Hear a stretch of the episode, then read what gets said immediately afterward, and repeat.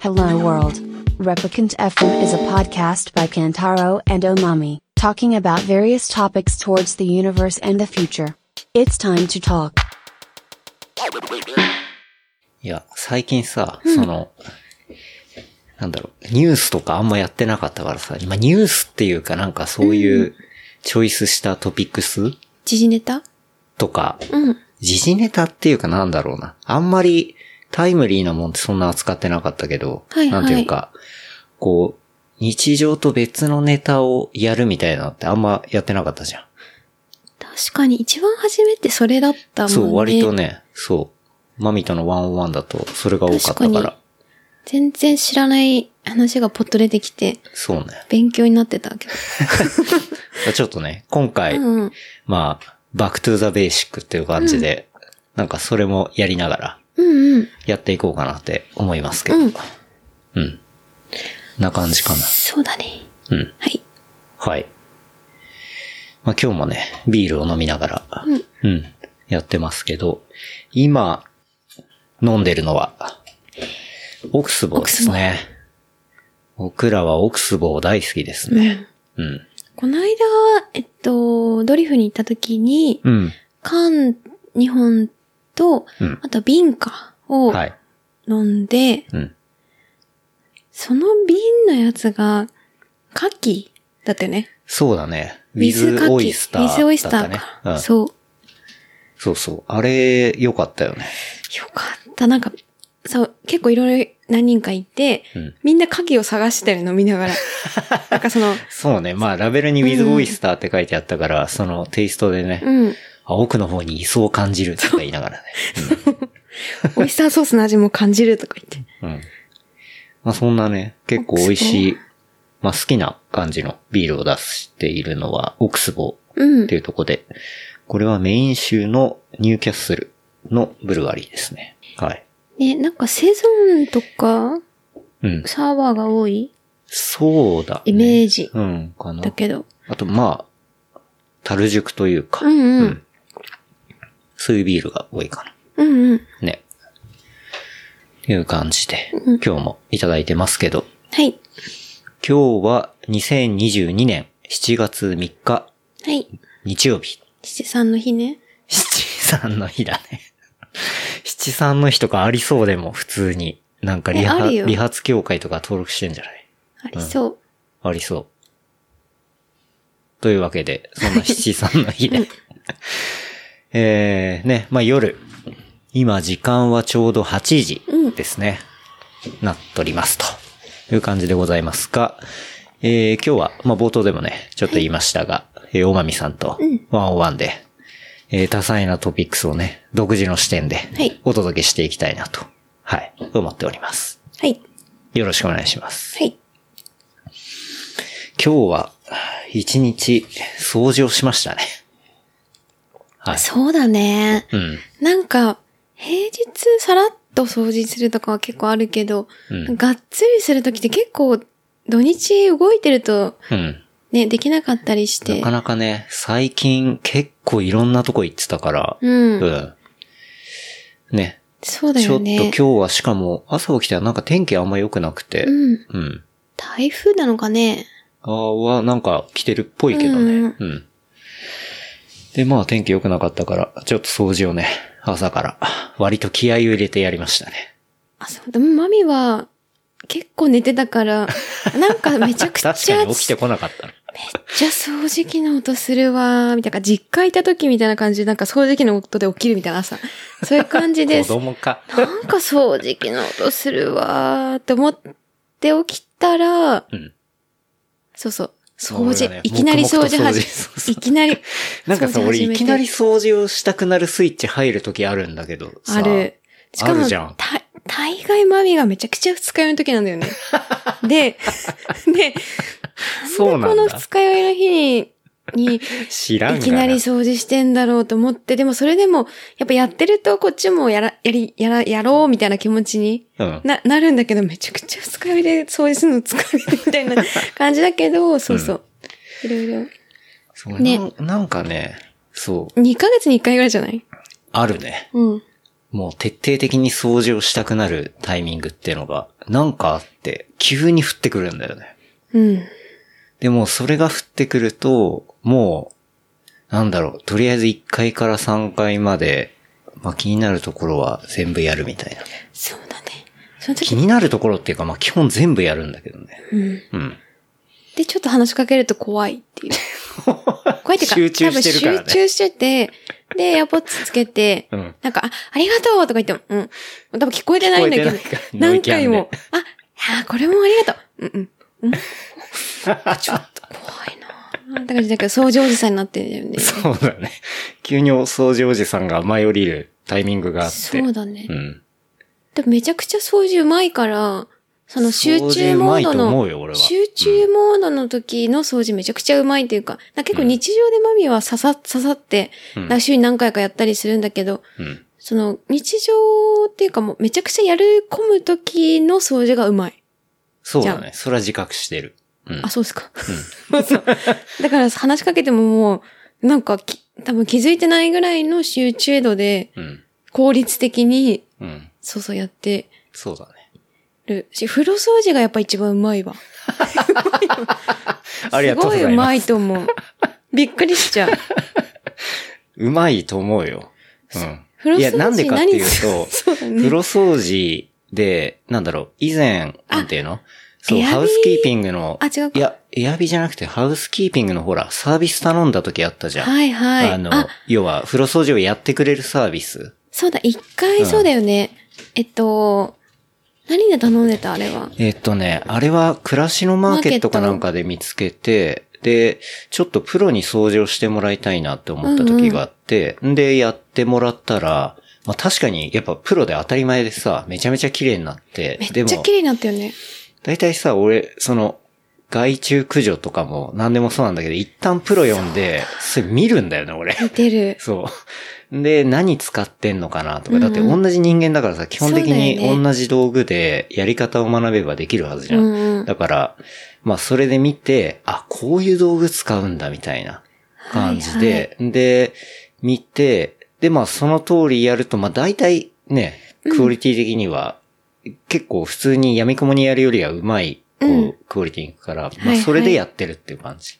その害虫駆除は、ゴキブリを、えっと、なんだ、ゴキブリが一回確か出て家に。うん、うん、そうだよね。うん、何年か、2、3年前ぐらいに出て、うん。その害虫駆除呼んだ時のやり方をすげえ見てて、そういうやり方と、要は使ってる。使ってる道具そう薬品とかなんかそういうのを見て。うん。でそれから毎年自分でやってるそもんうね。そう、それが自分でやってる。っていうのもあるし、だから、風呂掃除とかも、まあそういうのを見て。で、うん割とラッキーだったのが、なんか来てくれた人が、ちょっと、まあそんなに大層な道具じゃないんだけど、割と掃除道具一式みたいのを置いてっちゃってて。あ、でそうだった。そうだ連ね。絡して置いてってるんですけどって言ったんだけど、あ、もうそれ処分しちゃってくださいみたいな感じになったのね。だから、俺風呂掃除のセット一応あるじゃん。うんあの、あるある。いろんなたわしの種類があったりとか。 4種類ぐらいあるよあね。るあるある。そう。でやっぱ掃除とか基本道具めっちゃ大事だから、うんそうそう。で、一応それをそのまんま使ってて、で、あの、ダメになったやつはまあ同じようなの買い足して、みたいな、うんうまあ感じでやってるね。うん。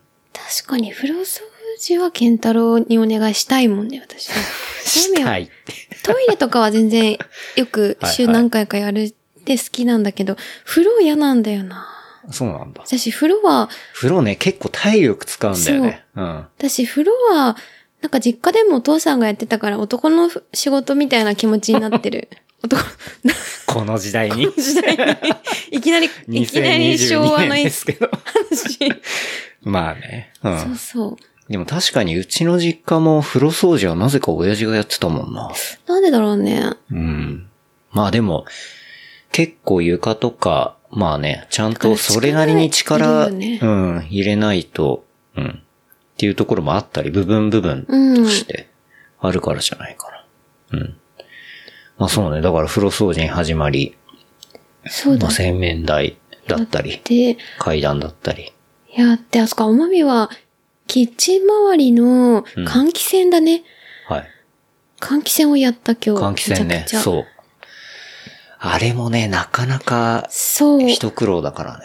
そう、本当はコンスタントにやった方がいいんだけど、うんなんかこう時間ないとなかなか難しかったりして、うんで、蓋をその開けてみたら、うん換気扇の、うん。多分みんな一緒かわかんないけど、だいたいこう鉄のフレームみたいのがあって、はいはいそれを取り外して換気扇のフィルタうん。ーがあって、それを取り外して両方洗うみたいなうん。流れ。うん。なんだっけ、開けてみたら泥みたいになってて、これは全然洗ってどな うい、いうからね。そうそう、洗ってなかったん だけど、なんか最近やっぱりちょっと換気扇の質が良くない。んかね、吸い込みいきなが、りね、いまいちだなって思ってたんとだ思よ、っね。てて、すごいく、なんか、うん。なんかそうで匂いが、みたいな。俺的にはやっぱ換気扇って結構一番掃除レベルでも、うんこう、ハイレベルっていうか、なんか難易度高そうだから、一回俺はもう頼もうと思ってたの、正直。あ、そうなんだ。うなんだけど、マミがいきなり開けて始めてるから、おいやるんだと思って。ちょっとなんかそ泥、こんな泥が出てきたと思ったけど、なんか調べたら全然マジックリンで、うん、うん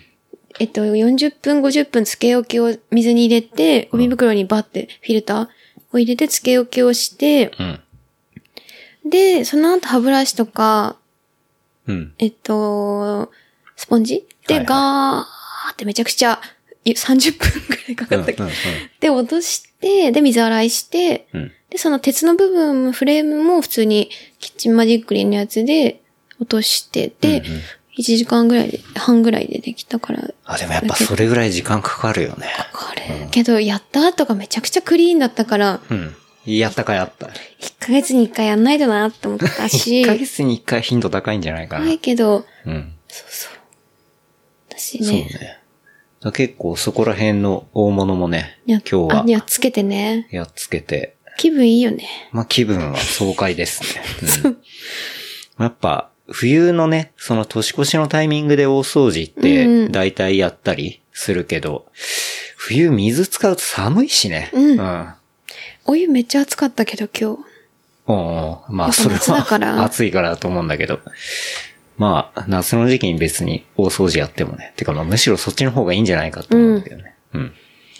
まあまあね。うんそんな感じで、掃除をし。うん。うん。まあその、まあ最近ね、いろいろ行ってるっていうと、まあ、先週はね、また伊豆大島に行ったりしましたけど。うんしかも、二日前ぐらいに決めたよね。そうだね。急確遽か。急遽ね本当に。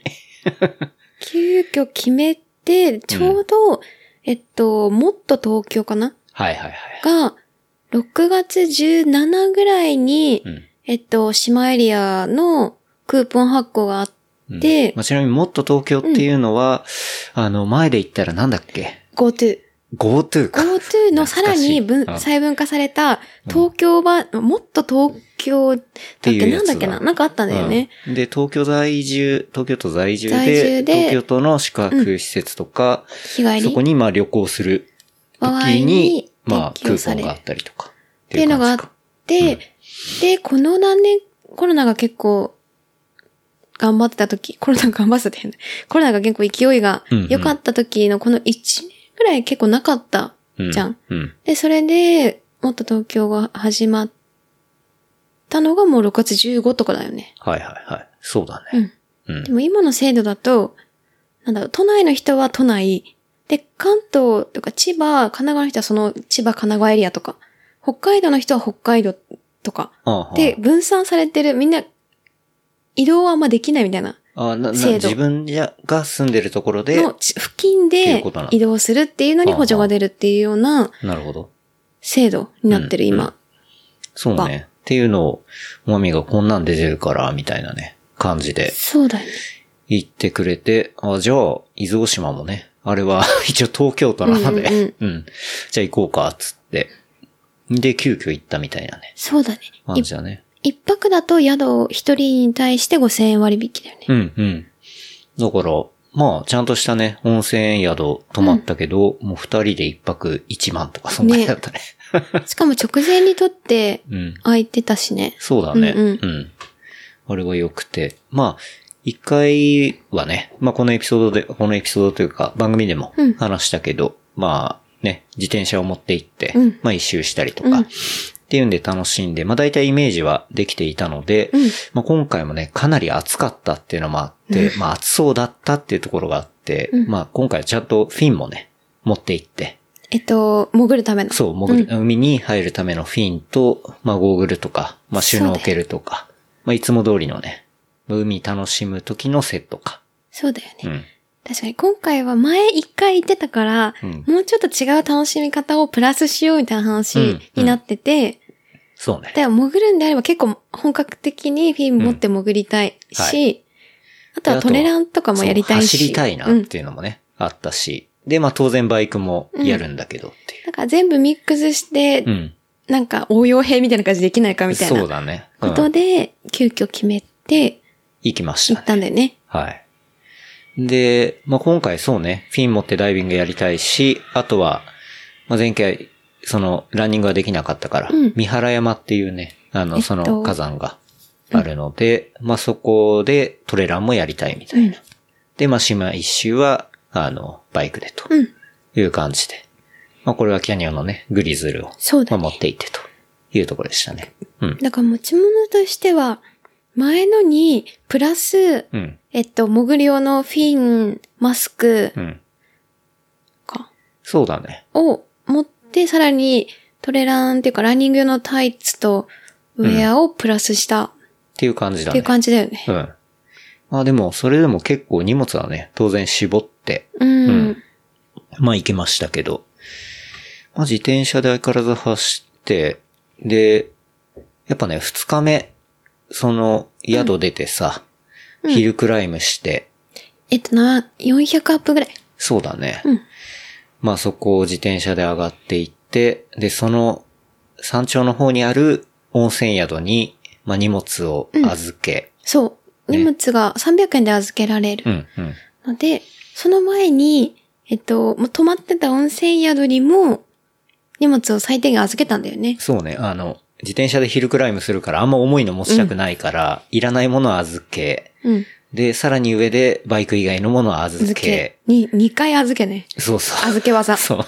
一日で二つのポイントで荷物を預け、で、ほぼ手ぶらでそうだね。三原山原山トレイルランするっていうね。そう、うんそれは初めてだったもんね、今回。そうだね、初めてだったね。てか、まあ前回、その、えーっと、その2回目に預けた、えー、温泉宿っていうのが、えー大島温泉ホテルか。温泉うん。っていう、うんまあ、伊豆大島でも一番高い位置にある、まあ温泉宿、うん温泉ホテル。で、えーまあ露天風呂とかもかなり綺麗なんだけど、うんまあそこに預けて、で、この前もね、ちょっと歩いて行ったんだけど、うわ、こっから自転車ダメなんだ、みたいな。うん。で、まあ歩きじゃないといけないんだ、みたいな。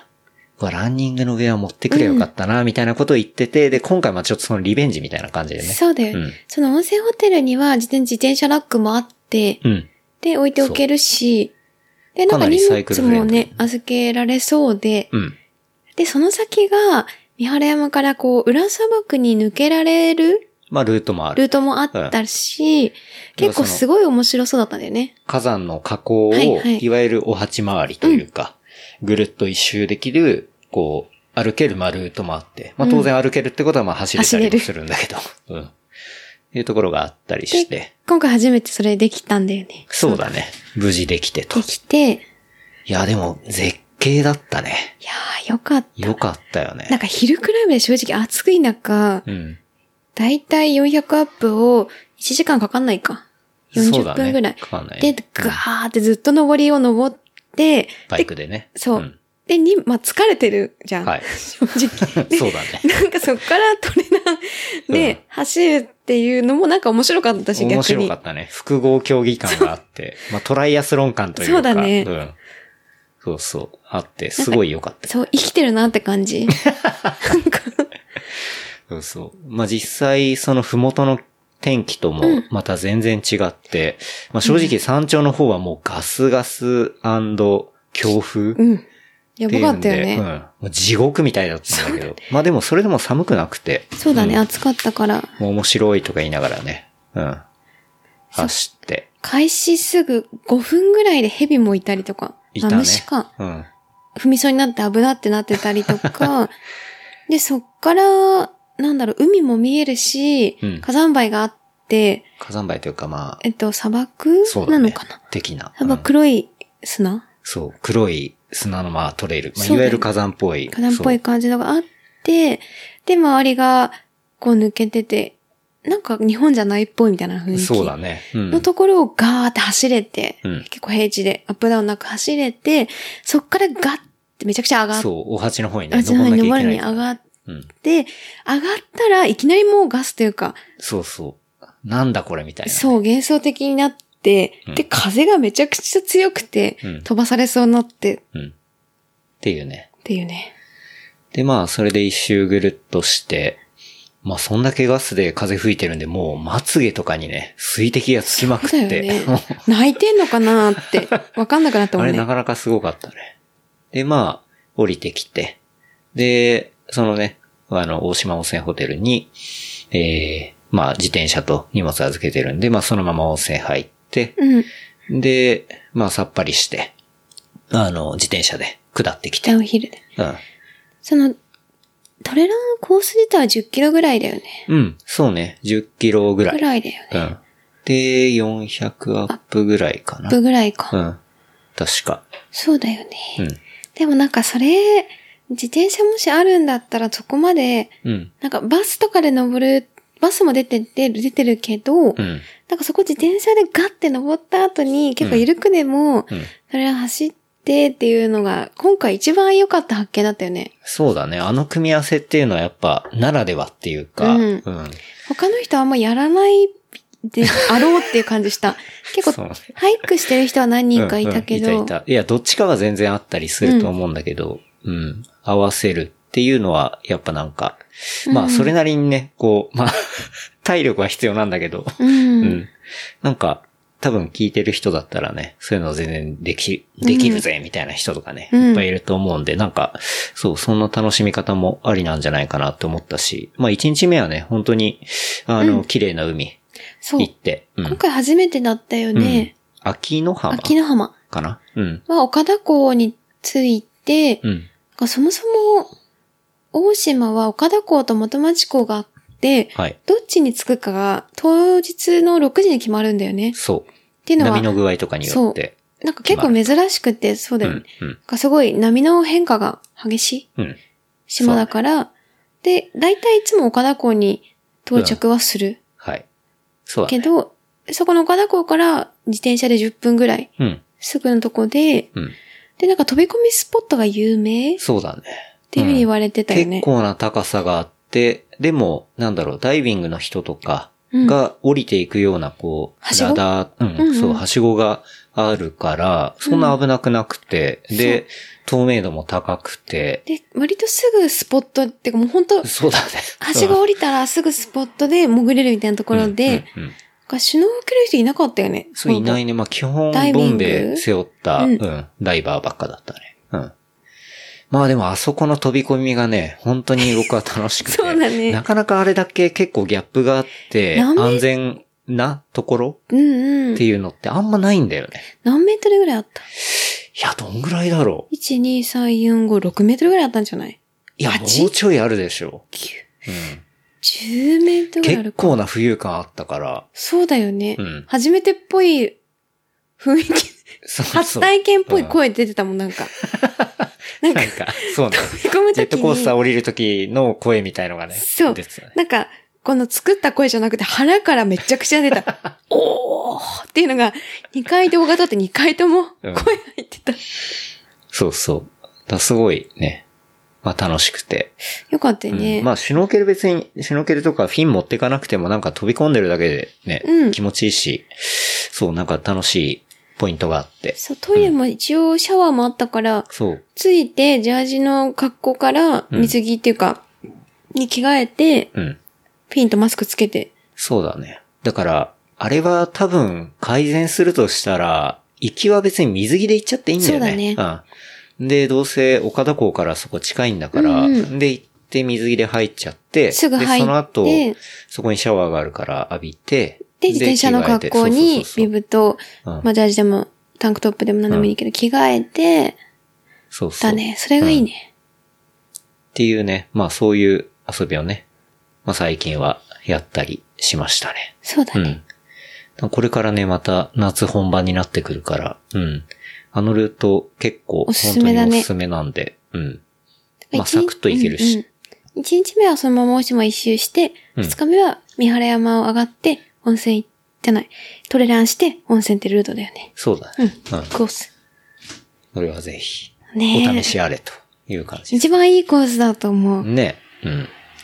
そう。なんか、泳げて、バイク乗れて、走れて、みたいめっちゃハードル高えってなったけど ね。な。どうなんだろうな。なんかうん、誰かそう、いないかなって思ったけど、全然浮かばなかったりして。そうだね。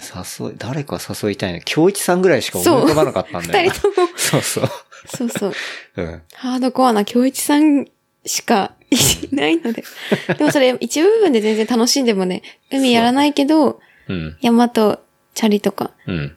ね。で、俳句と海でもいいし、なんかか、に掛け合わせでいろいろできそうだなって2回目で思った。そうだね。ね。うん。いうところ行ってきたりとかね。あとは、まあ、最近で行くと、あの、乗る練習のうね、んうん。えーっと、まあ、3度目のオンライン販売っていうのが、はいあはのい。受注直近ので後だよね。うんは。いはい。そう、プレオーダーでジャージとビブショーツは、まあ、受けたので、うん。で、まあ、そこでね、まあちょっと多めに、あの、生産もしていたので、うん。えー3回目の、まあ、オンライン販売っていう感じでやって、で、これがもうほぼ売れちゃっていて、ううんん。うん。なんかすごいなってうん。思いましたけどね。うん。本当に、ていすけさんがね、発想を 多分、そう、もう発想し終わったっていう風うんにうん言っていて、うん。いや、あれマジで大変だと思うんだよねい。や、大変だと思うけど、うんそういう嫌な、嫌な顔せずというか、もう自分俺がやるでって感じだじゃないそう基本的に俺がやるでやるでは言ってないかもしれないけど。そうだね。あ、それ、うんそう。すごいと思うんだよね。いや、さすがにね、あの、本当に5アイテムで、で、ジャージ、T シャツ、ビブショーツは、要はサイズが複数あって、うんで、それのオーダー、まあ、死ぬほどあって、あれの組み合わせで、正確に発送するっていうのは、正直もう、神業に近いので、うん、ひしかも一人でやるとね。うん。だから、まあ、なんか、ツイートしてたけど、うんこう、実際の在庫の、残っ、手元に残ってるやつと、この理論上の数値っていうのがなんかはいはい全然合わないみたいなことを言ってたから、まあなんかね、あの、発想ミスっていうのは、まあ間違いなあく起きてそうな予感がするのあかで。そしたら連絡してもらってほしい。うん申し訳ないんですが、はいって感じで。でも、うんしょうがないそうよね。うん。もう、やっぱロボットじゃないしさ、な、機械じゃないし、うん。なかなかね。難しまあでも本当にサポートありがとうございますというところですね。い。うん。あとは、まあ乗る練習関連でいくと、そう、ライドイベントをね、あ、うんそうだ。来7週月10日、だから、これが、えっ、と、配信されてる週末の日曜日。日曜日うん。ですね。 納豆の日だよね。納豆の日ですね。はい。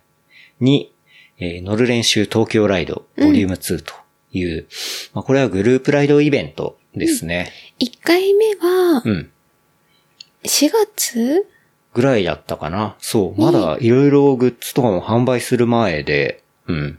まあ3ヶ月前とかどうでしょうそうだ。ね。それぐらい前だね。 2ヶ月か。そう。うんあの時は、こう、ライドリーダーとしては松戸くんうん。にやってもらって、で、まあ、ここら辺でね、んあの、浅草橋で、まあ、集合して、で、あの時は、まあ、荒川のあたりを、こ40うキ知ロらぐれらざい。るね、グラベルを。グラベルまあ、走ったりして。東京グラベルっていうようなうんテーマだったんだよね。そうね。うっん。ていうんで、やりましたけど、まあ、今回のその、7月10日、日曜日のボリューム2ではですね、まあ、与野口駅にある、まあ、自転車乗りが、まあ、御用達の、こう、クロスコーヒーっていう、はいはい。あの、まあ、そういう場所が、うん。まあ、カフェ、まあ、サイクリストカフェというのかな、うへーん、があって、うん。まあ、そこを、まあ、集合地点うん。にして、えー、グラベルライド。だいたい40キロぐらい、およそ3分の2ぐらいがグラベルとうん。いうようなところをね、あの、ライドリーダー、マッペさんというマッペ形で。さん、そう、俺もね、初めて、まあ、ズームでしか話したことはないんだけど、うん、打ち合わせの時に。うん。なんだけど、まあ、プロライドリーダーのね、マッペさんが。マッペさんはいがそのコーヒー屋さんの店主さんなのいや、なんかね、クロスコーヒー周りのそういうライドとかを結構ライドリーダーとしてよくやって、そうなんだうんいらっしゃる方だし、うん。まあ、玉川のそういう、あの、自転車うんうん。の人なのかうな。んうん。まあだから、俺も初めて会えるかうんうんらっていうとこなんだけど。うん。で、まあ、今回のテーマはね、グラベルバイクが気になって夜しか眠れないっていう ああ、いいテーね。マで、はい。夜しか眠れない。寝れるんじゃん。寝れるんじゃん。ゃん。話なんだけど。夜も眠れないじゃないよはねい。なんだけど、うん。まあ、あの、全然自分のね、自転車で、えー、来るのがまあ、基本ではあったりするんだけど、バイクがない人は、そのキャニオンのね、最新レンタルバイクもありっていうことで、まあ、これは、あの、事前予約もできるし、まあ、当日空いてればっていう感じで、あの、予約フォームとかも、まあ、一緒に出したんだけど、お待ちこれもね、ほぼ埋まっていて、そう残ってんのがもう 3XS とかのグリズリー1台ぐらいしかもうなくて、うん。 3XS 結構ちっちゃいそもう、んね。豆よりちっちゃい豆かよりら、豆が154だから、うん。 150センチの女性とかじゃなきゃ無理。そうだね。の方はまだ1そうだ台ねありますっていう感じなんだ50けど。センチ以下で、そうだね。うん。だそれが、あの、10台ぐらいあって、もうそう、それもまあ、埋まっちゃってはいるんですけど。まあ、8時半、そのね、レンタルバイクの人は受付があり、で、9時半が、その、矢野口駅のクロスコーヒーで、集合えーライドスタートあになるので、うん。まあ、コーヒーもなんか、早い時間から空いてるらしいので、まあ、早めに行ってコーヒー飲んでて、まあ、9時半、ライドスタートみたいな。うん。で、理想の人は、理想っていうか、持ってる人自体はまだ全然今からでも参加できるってことそう、別に参加手続きとうんかはまあ不要なんで、うんうんうんまあどれぐらい来るのかなって感じなんだけど、うん。まあ、これはね、あの、ここで初めて言いますけど、まあ、ていすけさんもね、高田さんも、あの、来る夜の練で、習来るの。はい。うん。大阪からそ京うで都すねと。大阪、京都から来るので、まあぜひね、なんか、うん、楽しい感じになるんじゃないかなと。うん。まあ、実際レンタルバイク、こう借りてる、借りてくれている、うんあのメンバーとか見ても、こうね、例えば、このエピソード的に言うと、JJ さんとか、ベルディガーゲンの。はい。JJ さんもいるし、あとは、ビアクロルランのユートとか、うんうん。あとは高尾のね、シャウとか、高尾の不良者。あとはね、まあ、ミカさんとか、うんうんはい。まあ、結構本当にね、あの、いろんな、まあ、ドリフであったメンバーのね、うん。はいトライさんとトか。ライさんとか。そう。本当に、こう、いろんなね、友達だったり。そうだよねまあそういう関連がある人もいっぱいいるし、まあ当然ね、あーちょっと興味あって行きたいなっていう人うんうもんこういっぱいいると思うし、なんかお会いできるのすごい楽しみだなってそ思っうてだます。ね。え、やっぱ、その、試乗会とかって大体、なんか、本当に200メーター一周ぐらいとか、うん。なんか本当に実際のグラベル走れないパターンが多い気もがする。まあそうね、じゃんサイクルモードとかだとね、そうあの、 全然フラットなところだし、まあそれでも、やっぱりフィッティングとか、なんかそういうの確かめたい人はいるんだけど、結構やってんのがなんかね、こうじっくり試乗できるうん。っていうのもやっていて、まあその中でも今回ライドイベントで、かなり長い時間うんね、乗れたりするんで、まあ借りれた人はすごいラッキーだなって思うけそどう。だよね。なんか、しかもそう2000円だよ。安い。ただみたいなもんだからさ、本当に。うん。そう、なんかその体型があれば絶対に楽しいっていうのはなんとなく走れる人とかで、興味ある人は絶対いうん、いっていうような、もうあるじゃない。そうなんねか。それがでも体験できればが全然ないかったりして、うん、うん。だからすごいいいと思うんだよね。そうね。なので、まあ、うって言ってて、レンタルバイクもう埋まってるんだけど、 はい。なんだけ まあどで、もまあ、うんうん。あの、ね、自転車ある人とか、もう結構そう、いろんな人も、あの、僕もうん誘ったりして、うん。あの、あ、あの人だとか、なんかそういう感じでね、あの、楽しいイベントになるんじゃないかなって思うんで、まあ、7月10日日曜日ですね。9時半ライドスタートなんで、まあ、レンタルバイクじゃない人はまあ9時ぐらいに来てとか、うん、まあ、そんな感じがいいんじゃないかなと思うんで、矢ぜ野ひ。口ってどこ矢野口ってどこ、俺も何線かわかんない。自走でしか行ったことがないからあれなんだけど。うん。遠目で、なんか、稲城市かなうん、確か。あ、稲城市っつってもわか んないじゃん。俺もそうなんだけど。うん。わかったでもまあ、矢野口、クロスコーヒーっていう風に調べたらうん出でてくるので。出てくるのねはい。はい。一応あそこも東京なんだよね。 うん。そう。言い方。一応東 京だね。いやいやあんまわかんない。はい。はい。というわけで。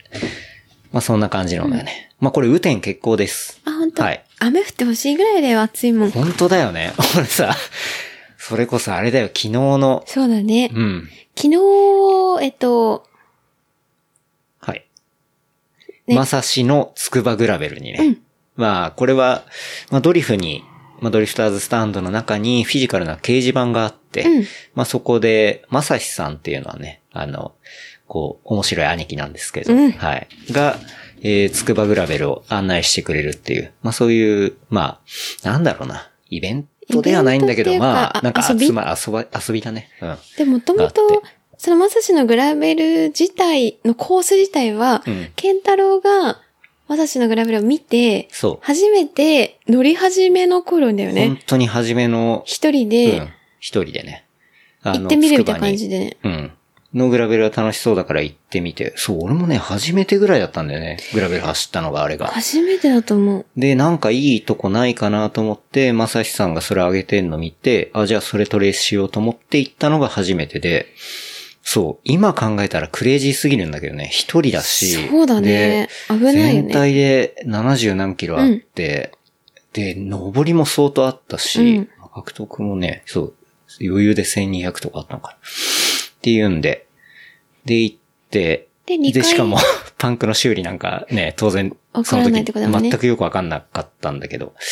まあそう、それを参考にさせてもらったのはまさしさんっていうのがそいうて。う。んで、その2回目行った時にマミュが初めてのグラベルで、で、あとは水木さんと、うんケンタロウの3人で、そうそうそうそで、それが5月の5日かな、子供の日の時に行って、うんうんだったよね。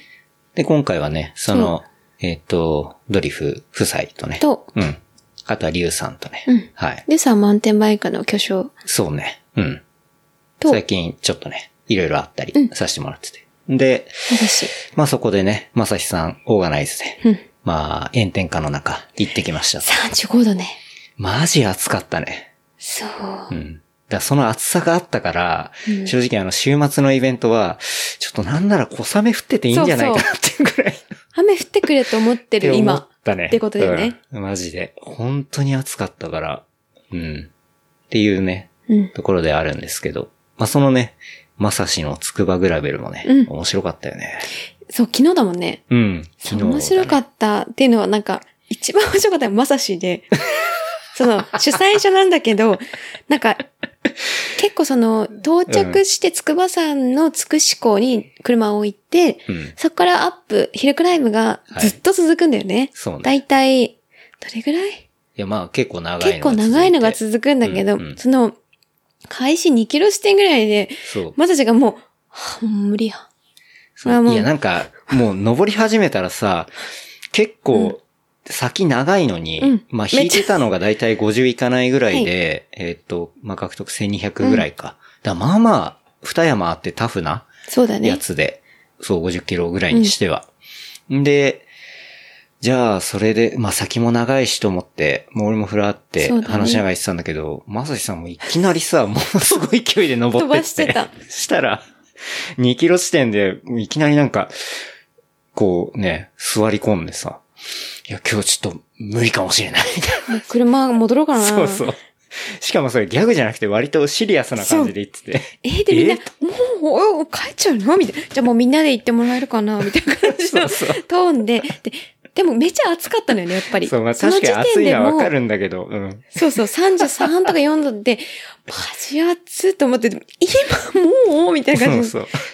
あれ面白か面ったよ白ね。かった。で、そこで、なんかいろいろもう食べたりとか、そのソルトスティック飲んだりもとうか。さすがにね、あの、あれだから、こうしっかりじゃあ、うんあの、体勢整えるまで。そううんっていうね。で、ハッカーかけたりとかうんうんして、で、ちょっとなん復とな活くしたんだよね。おいけるるかもみたいになって、うん。うんまあ無理は良くないんだけど、まあ、そう、しっかり休んだら。しっかり休んだっつっても2キロ地点なんだけどそね。うなんだよね。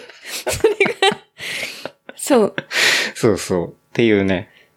あれ面白かったね。面白かったうんで、まあ途中登り切った後で川とかがね、あって、まあそこで水浴びしたりなんだりで、まあグラウェルもこう楽しんで、うん。まあ暑くてタフだったけど、そう、大体楽しむ、一番楽しいのがダウンヒルじゃん。グラベルのそうねまあ下る。下るとこが楽ししいの、行くまでのヒルクライムはもう、そのための試練というか、そうね。うんその試練がめちゃくちゃ大変なんだけ特にど筑、波はね、なかなか登るから。そうだねうんっていう感じでね。で、そのまさしさんもね、そうあの、グラベルで、こうね。まさかの負傷。完全。負傷。完全まあ、かなりがれてるというか。うん晴れてるか、なんか、本当に崖みたいなとこがそう何個かまあっあ、て。クレバスみたいになってるところもあるし、まあまあ危ないところも、うんまあ行ったんですけど、まあそこでね、あの、完全飛んで、まあしっかり受け身もしたんだけど、まあしっかり負傷っていうね。うん。しかも、水木さんが負傷したとこと同じ箇所の右腕負傷みたいな。そうそうそうそう。やっぱ右なんだよやっ。ぱ右腕で負傷。うん。俺もね、その、そうだ、その後。いい感じで下ってたら、なんだろう、俺もそあそこの、なんだろう、林道はい。まあ、橋上林道っていう場所なんだけど、まあ、そこってもう3回走ってて、だから大体その陥没してるところとか、わかる。そうわかるんだけど、この数ヶ月というか2ヶ月ぐらい1か。ヶ月前だよ、 1ヶだって。月か。 1ヶ月半か。そっか。その間に新たな陥没地点が増えてて、増えてた。で、自分なりにこう行こうと思ってたところが、もうそこがなくて、なかったよねで。、めちゃくちゃびっくりして。そう、それんのコースは、ケンデラとも一番最初に走ってて、うん後ろにそのマウンテンバイクのリュウさんうがんゴーブルをつけて、うん、後ろ走ってて。うん、うん。で、ケンタロウが行った時に、いきなり崖があったってことだよそうね。そう。もう完全に道がなくなってて、で、まあ、慌てて、こう横でスライドで止まって、まあそのままペタンって感じで、ストンって、まあ、それまあ受け身みたいな感じだからそうだよ全ね然。気づいたからまあ無傷なんで。いい風に転んだだってことだよね。そうそうそう。で、ちゃんと、ディレイラーの方を倒すんじゃなくて、 あの、えっと、左側に倒れるようにみたいなこと、まあ、ちゃんと、そういう感じの古典みたいな、あうんうんれだったから、全然あれなんだけど、受け身ねうそんうそう。だけど、あれ結構マジびっくりしたな、本当にあのまま行ったら本当に危なかった終よね。わるからね。うん。っていう。ま本あ当そだよんなね、まあスリリングなこともありながら、まあ降りていったら、そのね、水着スポットで、うん。骨折ちゃんスポッとト。、たまたま写真撮ってたのが分かりやすい丸太があって、うんあ、ここだわっていうのがね。 2、3回探したもんそうね。探してどこだっけって言って。で、完全に一致したんで、まあ、そこでね、みんなでポーズ撮って、うんあの、ビスマルクポーズをね。 Google マップにも一回星つけといてそうね。そう。もう完全に星つけたんで、あの、そこで写真撮りたい人いたら、あの、連絡くれたら、あの、場所教える。 GPS で送るんで、 はい。でもそこ行くまでがめちゃくちゃ大変なんで、まあまあ、無理無理まあ、せずって下から上がったら簡単だけど、あ確かやにっぱあれは降りてきてほしいからね。うん。怪我なくっていう感じでね。はい。今のところ2分の2で怪我して るから。確かに。っていうね。まあ、大体最近はそんな感じですね。うん。トピックスに行きたいと思いますね。うん。はい。 トピックス行くまで長えわって 話なんだ長かったなんかいや、大最丈近 YouTube でも、夫。うん。助長の話前振りの長い話が多いらしいよ。が流行ってるらしいよ。どういうことだから最初のオープニングトークが長いらしいよ。あ、そうなんだ。が主流らしい。へえ。それなんでなんだろわかんないけど、なんていうんだ、その人たち、その人たちのうん。話、なんか日常を聞きたいんじゃないうなんかファンがついいてるから、そこに対して。はいいはいはい、きなりる企画みたいなのよりも、ほどね。うん。いだからそこに需要があるんじゃないうん ?Vlog 的な日常に。わかんないけどね。や、でも、そうなってくるよね。うんだ。って、なんて言うんだろうな。いきなりね、ドア玉からそういうのをやっても、もっとファンが知りたいそうもそうのとかってことって得られないってことだよね YouTuber からすると。うん。 YouTuber とかファンからするとか。あ、ファンからすると。すると、そういう需要があるから、そこで、なんだろえう、最初にオープニングトークが長くて、ああ、で、こうなんだ、で、いそのイベントというか企えはいはいは画が流れる方が今主流っぽい。い。うーんわ。かんないあ、でも確かに。持論持論だけどなんだろう、最近、まあ水泳もね、ちょっと、まあ水泳も暑いからやってんだけどさ。で、夏になると、 毎年、ともきでしそょのそうそう。まあ、ともきんスイミングっていう、その、水泳ティーチャー、ともきんですっていう、その YouTuber がいるんだけどそ。れは2年前ぐらいにさ、 2年前から、そう。その時今ね、3年目だから。そうだよねあの、毎年、夏に、プール行くようになってプールね、近所の行っ。て、ちゃんと泳ぐっていう。うんで、その2年前に見始めた時に、そのともきんは、被り物の、さかなクンみたいな被り物をして、変なね、タコの被タコりか物。。え、タコなそうのタコタコ。なん でわかんないいや、まあ、海だからじゃない。うん。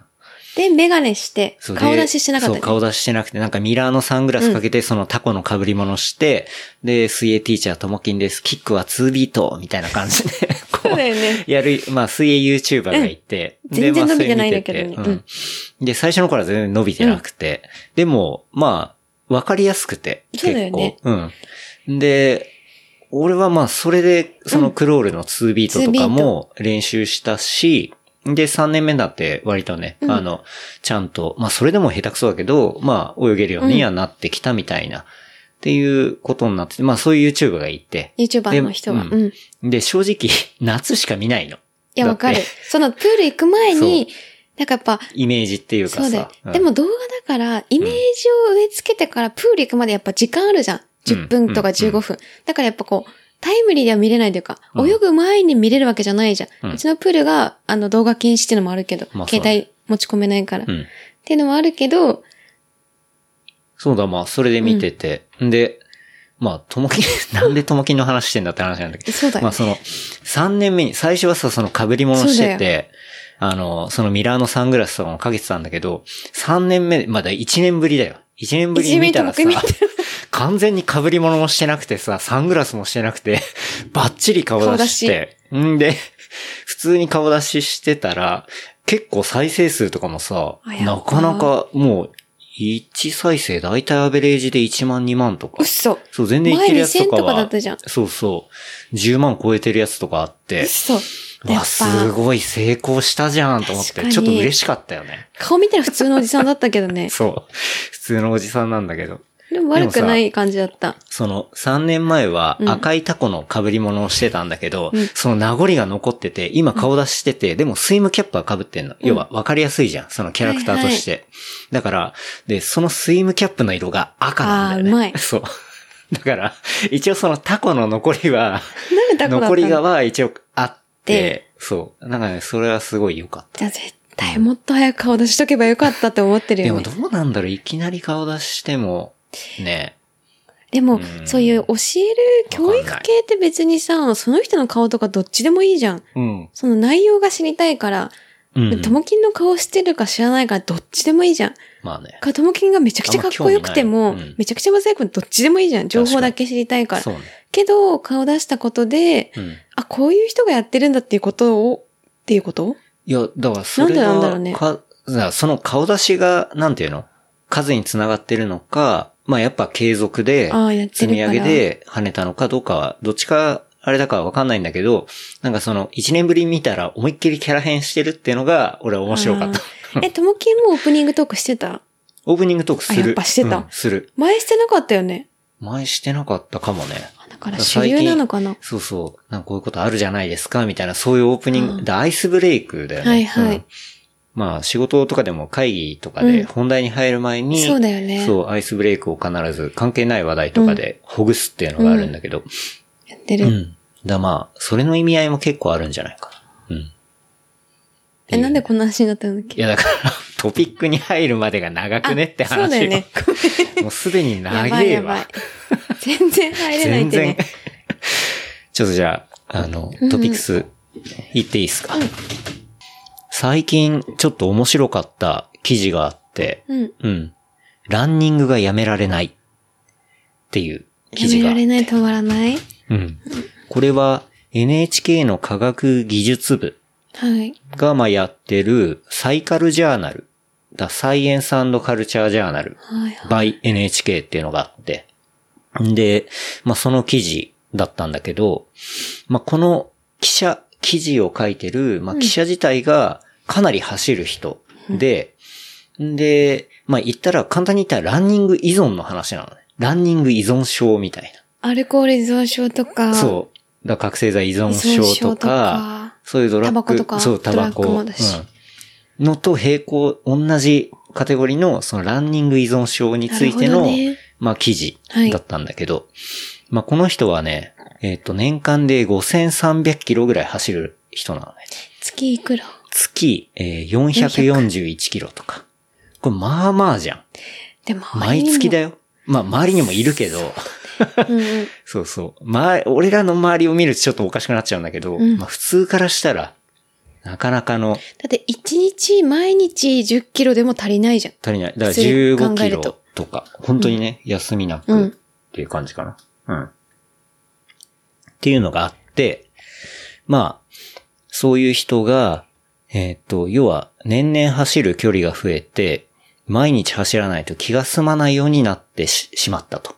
んで、これはちょっと異常なんではないかっていうことを思って、んで、調べていったところ、そのランニング依存っていう、まあそういう言葉に出会ったと。で、走ることを愛してやまないランナーの皆さん心当たりはありませんかと、まあいう、こう冒頭から入っていった、まあ記事なんだけど。あ、面白い。うんめちゃくちゃいそうだね。そう。それで言ったら。うん。で、あ、これ、まあでも確かにわからなくないなと思って。うん確かに。でも、毎日じゃないけど、うん。例えば、えっとね、2日走ってないと不安っていうのがあるかも。とか。。まさにそういう話がこうあああ、っなて。るほどね。で、まあ、このね、あの、記者の人は、こんな生活を続けていて大丈夫なのか、ちょっと異常じゃないかって、まあ、そう思うきっかけになったのは、最近まあ、感じるようになった体の異変ですと。え、どんな異変でまあ、これまでは毎日走ってても平気だったのに、数ヶ月前から足の疲れが抜けにくくなり、まあ、タイムも落ち込んだりとかそ、れ当たり前じゃないあとはまあ、走ってても楽しいって感じることが少なくなってしまったと。なるほど。だって休みなく走ってるんだも。そうんで、より深刻だと感じたっていうのは、休みが必要だと頭では分かってるんだけど、その休んだり走る量を減らしたりする決断が自分ではできないどうしてもできない。あ、なんか走らないとっていうのがインプットされてるから、そういや、そ頭う、に。休まないとっての分かってても走っちゃうみたいな。あ、だから、お酒やめないといけないけど飲んじゃうって飲こんとじだゃようって。そう。だから覚醒剤売っちゃダメなんだけど、売っちゃうみたいな。からそういう話だよね。カトゥーンの最近また、ひじくんもそうだったけ どそ、うね、柏で捕まったけど柏ね、で、駅前でねだ。からもうかわいそうだよ、本当に。うん。っていうだね。よねまあ、だからそういうので、で、それで目にしたのが、ランニング依存っていう、まあ、言葉だったそのと。方はランニング依存だって、その時に思ったってことだそよう、ね。なんかだからそういう、あれ、これおかしいんじゃないかって調べていったら、まあそういう言葉に、まあ、出会って。で、あの、これはまあ、ちゃんとした記事なんで、あの、その記者の人は、えっと、そういうアスリートのメンタルヘルスサポートとかに携わってる、えっと、慶応義塾大学スポーツ医学研究センターの、まあ、山口医師を、まあ、尋ねたと。で、依存度合いを測るチェックシートっていうのがあって、6項目で、えっ、と、5段階評価で答えていって、うん。ロックだけそうそうそうそう。チェッうん。んで、まあ、簡易、簡易というか、まあそういう検査のものがあって、ん、で、まあマックスが6項目で5段階だから、マックス30点で、その依存症の傾向が見られるっていう、まあ基準になる、なるラインっていうのが24点らしくて。だから5個まで。5個も入ったら、あ、でも5段階だから、1、2、3、4、5、その5段階で、合計のポイントあーでなるほど、そう、やるっていうことはい。うん。例えばだけど、まあ、どんな項えど目んながあるかでいくとね、えー運動は私の人生で最も大切なものである。要は、一番低い1点っていうのが、とてもそう思わないから、とてもそう思うが5点っていうこと。 4かな。 4。次は、え、ケンタロウは ?4 じゃない。運動は私の人生で最もだよ。最も大切 2? 私4かな。最もた、運動だから全部だよね。自転車しかり、えっと、走るしかり、スイムしかりだよ。運動だもん。カテゴ俺リーが。運動というより遊ぶことが大事だと思ってるからで。も、運動も遊びにもなるじゃん。その、だから遊び、遊お前びさんの、依遊存症です。びのギアが運動ってこ とだよね。運動、いやまあ UNDO そうだが。けど。い UNDO。や遊ぶってそれ以外もあるじゃん。別に運動しない遊びもあるからさ。うん。でも今やってる遊びって全部運動に関いわやまっあてる。そうだけど、俺別に全然それ以外の遊びも好きだから。おまみさん依そうだけど存症です。でも、じゃあ、剣は 2?2.5 じゃない俺はだから、まあ、三どちらでもないかな。まだ3とかじゃないかな。う。もうん似てる。3かよ3も4も変わんない。で、次、2問目。はい。え私の運動量について、家族やパートナーの間で対立が生じたことがある。ゼロ。これは確かゼロに。かなでも、どうだろうな。ある ?1 かな例えば、いやさ、まあ今、まゆみも自転車があって、うん一緒に乗れてるけど、うん。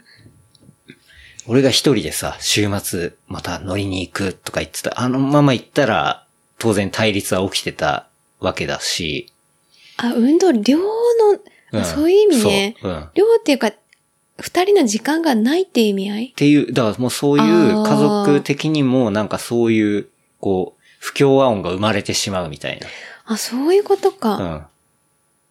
でもそれめちゃめちゃ多いんじゃないうん。うん。だから一緒にやれるパートナー同士が走る、乗いるれ。ばあれだけどでさ。あればいいけどだ俺らの場合はまだそれだからあれだけど、あー普通そうじゃなかったりするじゃんじゃあ毎週毎週さ、そう山行ってるとかさ、毎週、 もう、ずそうだねーっと夜の時間走ってるとかさ、確かに。それはまあ対立がね、生じるっていうことはあると思うから。うんでも1だわ。うん。まあこれは、そうね。うちに、うんと、にの場合は1だけど、どう多分大半は5だ結と思う構あると思うよ。 5うん。 6だ、6かもよ。 6はねえわ。ないんだ けど。人もいるかも。うん。とか。あとは、私は気分転換のために運動をしている。あ、俺はこれ五だはわ完全にとてもそう思うえ、だからな。 5、5だ。だと思う。俺は5だね。あとは、えー時間の経過とともに1日に行う運動量を増やしている。だから、こう長く続けてると運動量っていうのがやっぱ増えていくってことだね。それ1かなあんま増えない。もう増やしたいとは思わないかも。うん。別に、どっちでも、運動量っていうか楽しければって感じ。うん。その長いのが楽しければ長く走ればいい。うん。うん。短ければ別に短くても。なるほどね。うん。あとは、えっ、と、五つ目が、運動を休むと気分が悪くなったり、イライラしたりする。 5。 5なんえ、。5じゃない ?4 とかあーそれめちゃめちゃあるな。うーん、どうだろうな。イライラは、いや、イライラっていうのはやっぱ、ないか例えば、な。うん。なんて言うんだろう、仕事も結構忙しくて、うん走る時間がないって方ってイライラするじゃん。ない。っていう のは、は。っていうのは、うんもう自分の時間がないんだよね。うんうん最近結構それがあって、うんあ、なんかもう何にも、なんで仕事で時間を支配されなければいけないんだ。で、走りもできない。でも飲むことはできるじゃん。仕事しながらでうも。んうんできるけど、仕事しながら走ることができないってなると、うんもうなんか、スストレスみたいな、イライラってのはある。はい。やっぱり。じゃあこれ5だね。 6、6かも。 6はないっつうんだから。そ うそう。はい。じゃあ最後の質問。えー運動量を減らしても、また始めると、えーいつもい、えーちょっと待って、これよくわかんない。運動量を減らしても、また始めるといつも以前と同じように運動してしまう。だから減らそうと思ってても、また始めると結局、いつもと同じ量やっちゃう。だから、今日ちょっと体調悪いなちょっと減らそうか5キロなにしようなんだけしどようって思20っキロたんだけど、5キロ走り、あ、案外いけそうみたいな感じで10キロ走っちゃうとか。ないかも。どうあ、それはあんまない。無理しないし。うん。どう俺はあんまないかな。全然依存してないじゃん、じゃあ。いや、私たち。で。も多分、 2ぐらい依存度。まあ、マミで言ったら割と高めなんじゃないのかな。一応24点が基準のラインになるらしくて。じゃあ大丈夫かも。っていうね。んまあ、そういう。っていうのがあったってことだよね。はいのがあって、で、この、えー、筆者の人は、えー28点というとこほろぼで。満点じゃん。そう。 あの、高い、こう、依存度が見られると。うん。いうところで。それをケアする方法、うん。治療っていうのはどうするの治療っていうのは、まあ、それもね、ちょっと後で出てきたりするんだけど、まあ、ちょっとじゃあその前にさ、うん。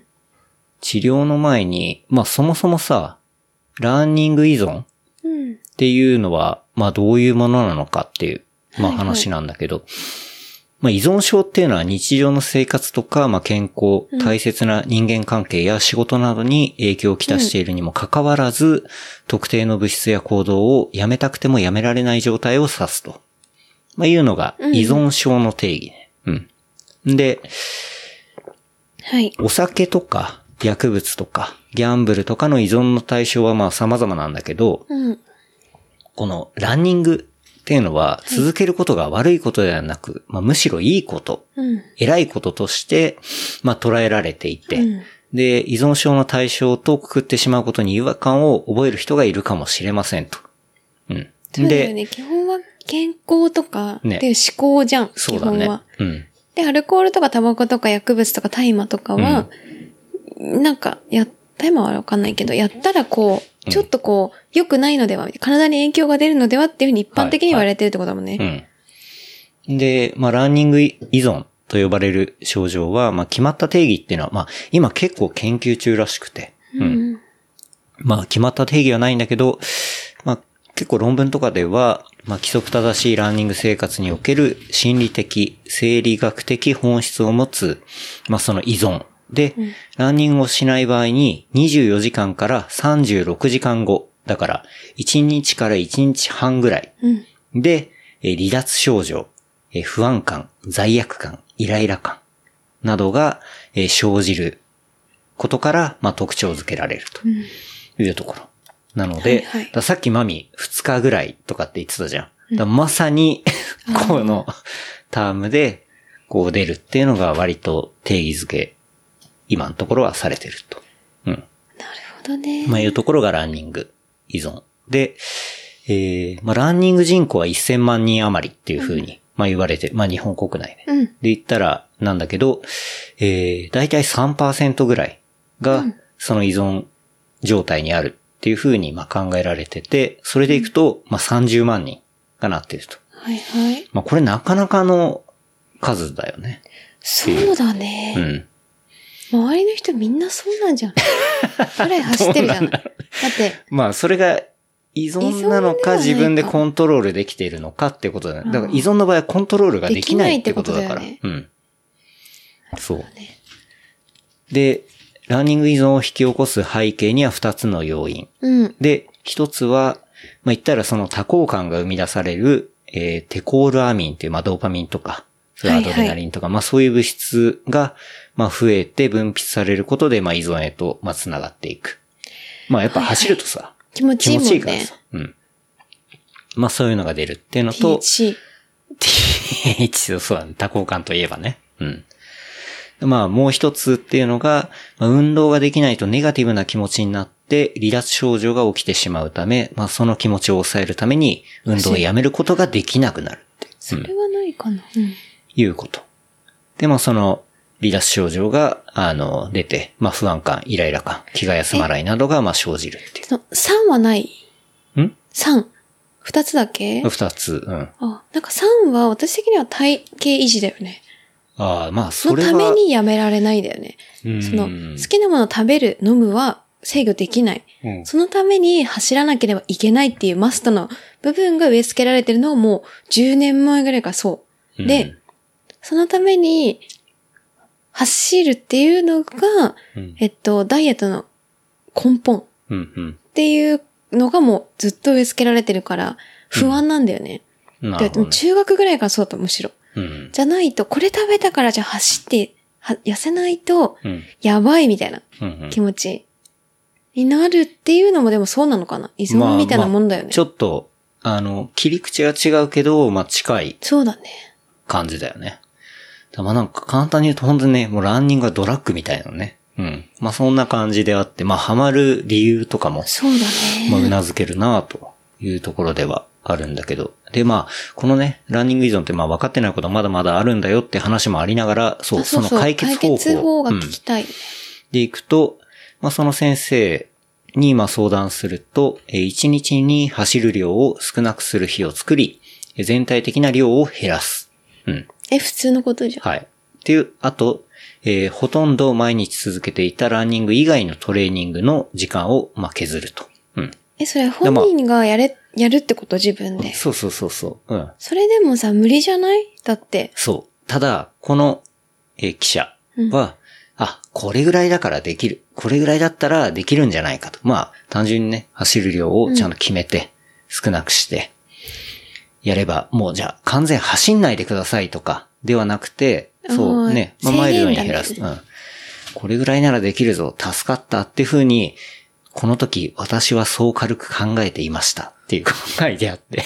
でもそうだよね。だっそうて、例えば、うん。えっと、人間ドックに行ってう、んちょっと肝臓良くないから、お酒は2日、なんか1日に3倍にしてくださいとか1杯にしてください。うん。まあそれはできるかもしれないけど、ちょっとむずいかもって後々気づ くじゃん。そうだね。あ、そうでも、あ、結構無理かもってってことだよね。うん。で、うんまあ、この記事では、まあ、結論から言うと、その計画は失敗し、うん。だし要は、まあ、原因としてはもう走り始めてるんだから途中で切り上げるのは妥協ではないかとか、まあ、そういうマインドになっちゃったりとか。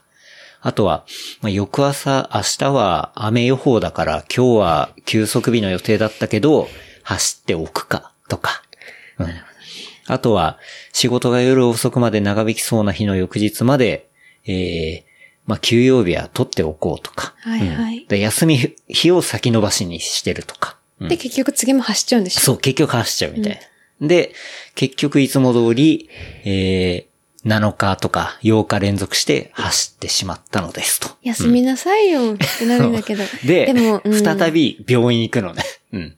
あ、でもそれってもう依存症だもんね。そう。で、病院行ったら努力したんですが、なかなか走る距離を減らせなくて、すいません、てんてんてんみたいそれ飲な。めこ、れも、すごいなと思ったけどね。覚醒剤だよね。うんと思うだし、お酒も多分そうじゃん。うん。減らそうと思っただけ飲んじゃいましたって。そうだよね。うん。っていうね。うんで、でもやっぱね、そこ、先生、はあの、しっかりして、いえいえ、まあ、できなかったらできなかったで、全しょう然がない OK ですと。できなかった時にどういうふうに、あの、改善ができるとか、あの、そういう原因を、まあ、考えることを繰り返していくってのが大事なんです、みたいな。お医者さんって好きだわ。だからまあ、これ本当 にまあ、言ったら依存症のそういうケアと、うんそうだまよあ、ね多分全く同じだと思うんだけど。うん。で、そのそこを否定しちゃうともう無理じゃん、その人が、そうだね患者さんは。うんうんだから、肯定しつつ次の方法を生み出すってことがお医者さんの仕事ってことだよね。そうだね。要は。うん。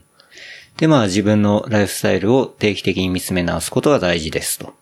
で自分のランニング習慣について家族以外の第三者にアドバイスをもらったり、どんなコメントをされるのか想像したりするだけでもいいと。たの走ることは楽しいことだということを忘れずに、適度にバランスをとって走り続けましょうみたいな。まあそんな話があって。うん。で、まあ、このね、あの、記者は、えー自分がランニング依存であることを自覚して、完治を目指しましたが、やはり一朝一夕では難しく、うん。今もこの症状と向き合っていますと。ああ、やっぱり。だけど、まあ、やっぱ相談したことで、その走り続けることで抱えていた漠然とした不安は、まあ、消えて、で、自分に合ったランニングスタイルをいつかは実現させるようと、まあ、いう決意に変わりましたと。だか私の願いはただ一つ。これからも走り続けたいと。うんら全然やめる 気ないんだよいやでも、それはさ、これからも走り続けたいだけ取ったらあれなんだけど、その前には、そうだね格好書きとして、そういうことこうがあるんだけうどん。ちゃんでともコントロールできる範囲で走り続けたいみたいなでもさ。、多分、例えば怪我とかをして、走れない状況うんにあったら走れないわけじゃん。だからその人は、走れない状況になってないってことだよね。いやでも多分痛くても走ったりしちゃうんだよ、ね。走ったりしちゃうんだからこれがやっぱり、うん、陸上とか特にロードとかああ、そうか。で割と多いものらしい。うんうんっていうのがあって、そう。で、まあ結構トレイルの人とかにもまあ増えたりはしてるらしいんだよね。うん。っていうのを見てて、まあ、結構これ面白い記事だなと思って。そうだね。うん。うん。まあでもなんかそういう罪悪感とかってさ、なんかあるもんね。ある。ラン続けて。あ、やとさばい、3日走ってないとかあるもん。ううん。ね。あるし、あ、昨日これだけ食べたから走んないとやばいみたいなうん、うん、気うん。持ちってめちゃめちゃあるわ。うん。で結構それがもう自分でもコントロールできなくなっちゃうみたいな。ああ。減らさなきゃいけない、痛いんだけど、なんか走っちゃってるわ、みたいなとか、っていうのは、ね、コントロール、まあ、あえてのだったらいいんだけどさ、うん。うんだけど、そうじゃない場合とかっていうのは、まあ、ちょっと相談したりとか、まあ、コーチがいたらさ、全然そこはさ、ちゃんとやってくれるわけじゃん。あの、ちゃんと休みましょうっていうのとか、そうだねうん。怪我したらどうだって言ったら、本当に医者なりコーチなりのその第三者のまあ、コーチじゃなくても別に頼れる人がいれば言えばいいっていれ話だよばね。いいんだけどさ、うんそこのあんまり拘束力がなかったりはまあするわけだからさ、うん。特にランニングなんてね、まあ靴履いて走れば誰でもできるものだかそうら、なんか、そう、特に市民ランナーだとそういうことを言ってくれる人とかって、うんあんまりいないから、うん、だから多いんだろうなって思った。確かにこれ見てて。うん。結構面白いなと思って。うん。そうだね。走ることって全然悪いことでもないし、うんあそこ、走ってるんだって言うと健康だし、うん。誰も否定にはならないじゃん。ネガティブには。うん。なんかめちゃくちゃ酒飲んでるんだって言って結構ネガティブになる時もあるじゃん。 そりゃそうだわお前大丈夫とか。うん。でも、めちゃくちゃ学生でやってんだよねとか言わないと思う けど、超お多いってなるじゃん。そのカミングアウトめちゃくちゃ低くけどな。めっちゃタバコも、なんか1日100本吸ってんだよねとか言って、いや、ちょっとってなるけど、ランニング1日これぐらいやってんです。えー、すごいってすなるもんね。ごいってなるかうんら、全然非、ネガティブがない。そうそう。からかもね結構そこもね、うん、ポイントだったりして、うん。なんか、あそういうこともあるんだっていうね。確かうに。ん。で、その筆者自体は、多分もうやめられないよね。いや、だかないら、けどまあ、うまく付き合って、うんちゃんと体壊さないようそうに、まだあ、ね続けていくっていうのがゴールなんじゃないかな。う。うんん。だからそれは、もう鍛錬積んでればそんだけ多くてもいけるみたいな、うんまあそういう話もあるかもしれないんだけど、でも、ね、本当は自分で減らしたいんだけど走っちゃうとさ、できないうんもう、ね、違うじゃん。そうだ ね。もしかすると、ランニング以外にめちゃくちゃ没頭するみたいなのあればいいのかなそういうわけでもないのかやーそなれでもないと思うね。うん。うん。やっぱちゃんとそこに向き合っていくってのがうん。大事なんじゃないのかな。わかんないけど。うん。結構ね、これはなかなか面白い記事だなと。まあ、後で書ノートにも見貼ったていお。くので。めちゃめちゃいそうだし、自分たちもそうかもって思うね。そうね、だちかょっらと。片足突っ込んでる人とかも結構いるんじゃないかなとか思ったりね。うん。でも治療、明確な治療法はないってことだよね。そうだからまだ本当に研究段階っていうか、うん。でもいろんな論文とか出てるらしいんだけど、うっん。うん。ていうところで、ちょっとね、面白かったんではい。うん。取り上げた感じですね。うんなんか、NHK の結構ここら辺の記事とか、やっぱしっかり取材とかもしてて、うんなんか、クオリティ高いな、うう。んん、思ったね。NHK はぶっ壊さない方がいいなって思ったね。本当だ よね。っていうね、感じでありますけど。うん。なんかそのラン系でいくと、馬と競う長距離レース。え、何それっていうのがあって、男性ランナーが馬に勝利、えー、史上3人目っていうね、ニュースがありましたね。はい。え、ちょっと待って、どういうことこれは、えっ、と、イギリスの、まあ、ウェールズはい。で、えー人と馬が速さを競う約35.4キロの、えー長距離レースが実施されたと。はい。で、えーイギリス人の、えー37歳男性が1着でゴールし、馬との戦いを制した。えーこのレースで人間が馬に勝ったのは史上3人目となる。っていう。え、その馬自体は速い競走馬なの早いんだろう。早いというか、まあ長さも長いし、っていうところ。で、まあ大体、ペースでいくと、キロ4キロぐらい。で、しかもこれ、オフロードだからね。だトレイル、アップダウンもああっ、オて。フロードだそうからじゃない泥とかもあってみたいな。で、馬は基本さ、競走馬だとロードじゃん、大体は。もうちょっとグラベルもあるけど。そんなにがっつり長い距離の、え、どっちかというと土とかそっちの方じゃ土ないだけど、そんな長い距離を走れなないいよ。そうそうそう。そもそも長いのは走んないよね。うん走れない。でも、ね、走る馬じゃない。うん。馬ってまあ走るの速いし。うんそうだけど、だ、史上3人目でニュースになってるってことはなかなかすごいことで、っていう。 2、二番目の人とかはダメだったのあんまりニュースになんなかったかなうん。なんでまあ、3人目で、久々になったからでしょ。あそっかうん、うん。このい人類の歴史の中でってことだよね。そう。で、まあ、この大会っていうのは、マンバーサスホースマラソンっていう、もうほんとそのまんまじゃんみたいな本当だね。やつなんだけど、そう。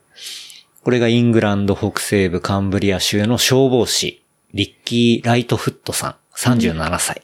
同い年だなって思いながらね。 ええそうか。うんライトフットって、まあ、名前がいいなと思って、確か。に。足軽みたいなね、感じだけど。あ、それ本当に名前そう、ライトフットさん。生まれて出てきたようなもんだまよあね。、スペルはわかんないけどね。絶対ライトだよ。あの、ウルトラライトのライトにフットの足だよ。そうそう。っていうね。まあ、この大会でも案外歴史があって、1980年代、人間が長距離走で馬に勝てるのかどうかをめぐり、地元のパブで二人がかけたことをきっかけに始まったやっ 大ぱ会賭けらだしよくて。ね。うん。で、そうね、6月にあって、えーランナー1200人、バーサス馬60頭が出走。これね、写真調べたけど、めちゃめちゃ絵が面白い。え、それさ、同じところ走るんだよね。そう同じところ危なく走るないのまあ、そこはうまくやってんじゃない多分絶対、えっと、何キロ、1、2、3キロ馬が絶対速いじゃん、100%。うん、うん。あ、でもちゃんと早くて機種もいるよ。当然。あ、いるいる、いるんだけど、100%速くて、そっから、ロングになってくるにつれて、だいたい馬が減速していくってことだよね。多分。な、いや、わかんない。見てないから。あ、そうなんだ。え、うんわかんない。まみ的には競馬だって競馬の馬イメージとだまもたん。違うじゃん。要はロングを本ナ当チュにラ移ル動、馬そうそう、移動するための馬もいるわけじゃん。うん。え、でもそしたらずるくないその馬には勝てるかもよ。本当に。でも、史上3人目 っていう。勝てないと思う。 80年代からやって史上3人目だよ。これは結構すごいことなんだと思うよ。すどごういね考えて勝てないとも。馬だよ、だって。でもナチュラル馬と競争馬はまた違うと違うかも。いやいや、ナチュラルの馬も、ものすごい、あれ、移動する生き物じゃん。うん。うん。それはすごいと思うよ。すごいよ。うん。で、まあ、起伏の多い地形やぬかるんだ山道を駆け抜けたと。うん。で、ライトフットさんは、えー、馬に勝利したわずか3人のうちの1人になれて嬉しい。っていう風にね、あの CNN に喜びを語り。で、レースの29時間前に起床して、レース後は5時間運転して帰宅しなければならかならなかったので、くたくただったけど、その価値はあったというコメントがね、はい、出たというところで、はい。まあ、そんなニュースがありましたね。大 なんかさ、ほんといろんなレースというか、競技があるなと思ったいやそうだよね。。挑戦だよね。うんだから人は挑戦し続けたいし。やっぱこれロマンなんだよね。うんだから人間そうが思う馬に勝てるのかっていう。うんだ。からそのパブで、 絶対飲みながら、いや、人間はいけるはずだ、みたいなとか。いや、あの馬にだったら勝てるぜ、みたいな話からさ、で、競馬みたいな感じでかけようみたいな感じの流れでしょ。こうやって40年経っても、それがあるのは、なんていうか、うん。競技志向だけではない、なんかそのロマンの部分があるなとそうだ思っねて、なんかいいなと思っててうん。うん。出てみたいなと思ったけどね。てかね、勝て写る真見ると本当ね、なんかすごい。馬がいて、横に、まあトレーラーみたいな感じだからさ、ちゃんと、そうだよねサロモンのベストを背負っあそたれいいねランナーが、こういてみたいな。うん。なんかね、面白かったね。そこ私2歳から馬、競馬やってたから、2それ歳から。関係 ね。なんか馬はやっぱすごい素敵だなっていうか、ギャンブルとして捉えてるというよりは、うん。馬はすごいいいものっていうか、素敵だというか、リスペクトを込めてうんっていうふうに教わってきてたから、うん、うん。やっぱそれで馬と走れるのはすいいかも。うん。すごいね。どなこでかでなかなきいるかんだらろ。う。うん。いや、だからその、イギリ、イングランド。イングランドでだね。はい。イギリス、イングランド、えっ、と、ウェールズ。うん。勝てる気はしないけどね、1ミリも。勝てないでしょ。だ って無、理史だと上思う3人目で4分切っててだから、春菜さんぐらいしか無理。原さん春菜さいけるん、んあじゃとない JR さんとか。じゃあ、ジェルさんが原さんだったら、その場を見に行きたい。ただ、そうだね。ただいやそれ一多緒分に走るけど、勝ってほしいな。あの、確かまあ、に。多分ね、地元の人ばっかしか出てないかもしれないから、あ確かの、に史上初のアジア人っつって。 そうそうそう。それいいね。うん。これはやってほしいね。うん。で、最後馬と一緒に写真だよね。うん。そうね。めちゃくちゃいいか馬、も。馬と肩組んでね。うん。肩組めねえ。足ある から。あとあれだな。あの、LDA のメンバーで牧場王くんっていうのがいるから、うん。あちょうど名前的にはね確かにやっこてれほしにい。参加する、うん。資格はあると思確かに。参加すべくだよねう。。そうそう。すごい牧場王 VS 馬っていうね。めちゃくちゃ絵になる。それを、そう、確か彼も、うん早い。あの、そうそう、フルマラソンで、全然サブスリーとかしてたと思うし。じゃあ勝てるようん。いけると思うね。どの土俵だって話 だけど。全然、他に活かせないけやでも面ど。白いとで思うもよ、ね。いいと思う。ん。いや、なんかいろんな競技あるなで言ったら、あれだそうよ、だよね。サスケ、ニューあ、スこ見た。の豪絵がいやいや枯れるくらい前、じゃあ、くそらいれ、にそれアーティストの方でしょ青い方ね。サスケっていうさ、この障害物競争みたいな。ある見てたよあるじゃんテレビで。トラックの運転手とか出たり。オリンピック種目の候補に。あ、マジうん。で、近代五種の、えーテスト大会で、えー番組使用セット決定っていうことで、まあ、実際これ、この間テスト大会もあってみたいな。マジうん。っていうニュースが出て、結構、うん、湧いてたね。サスケ、うんめっちゃ見てたよね。そうね。まあ昔、昔まあ、今もテレビでやってるのかどうかわかんないけど、まあ、今や世界ろ160カ国以上で、えー見ることができて、で、現地版のサスケ、忍者ウォリアーっていうらしいんだけどあ、じ、ゃあ、もともとは日本発祥だよね。日本発祥だよサスケだからうん、うん。で、現代版も20カ国以上で、まあ、制作されてる、まあ、世界的な人気番組、サスはいケはい、忍者ウォリアーが、え近代五種、近代五種ってあるじゃないなんかさ、えっ、と、射撃とか、フェンシングとか水泳とか、いろん全部な、混そぜうるよそう、ってこと5ね種で、こう競うやつはい。の、要は、障害物競争の、まあ、一個で採用される、こう、可能性が出てきたみたいな、ところのニュースがありましたね。はいはい。うん。え、それを来年、どうさ、何じゃ、4年後か、オリンピックだから。そう。4四年年後じゃないな。三年後ねえっとね、2024年のパリ五輪、五輪5か。その後だね。だからパリではだいぶ先ないけど、そう、まあだいぶ先だね。 8年、7年後ぐらいうん、うん。に採用に採用されるかもしれなくて、その、近代五種から、 そう、馬の話で言ったばっかであれだけど、その馬術が外れ。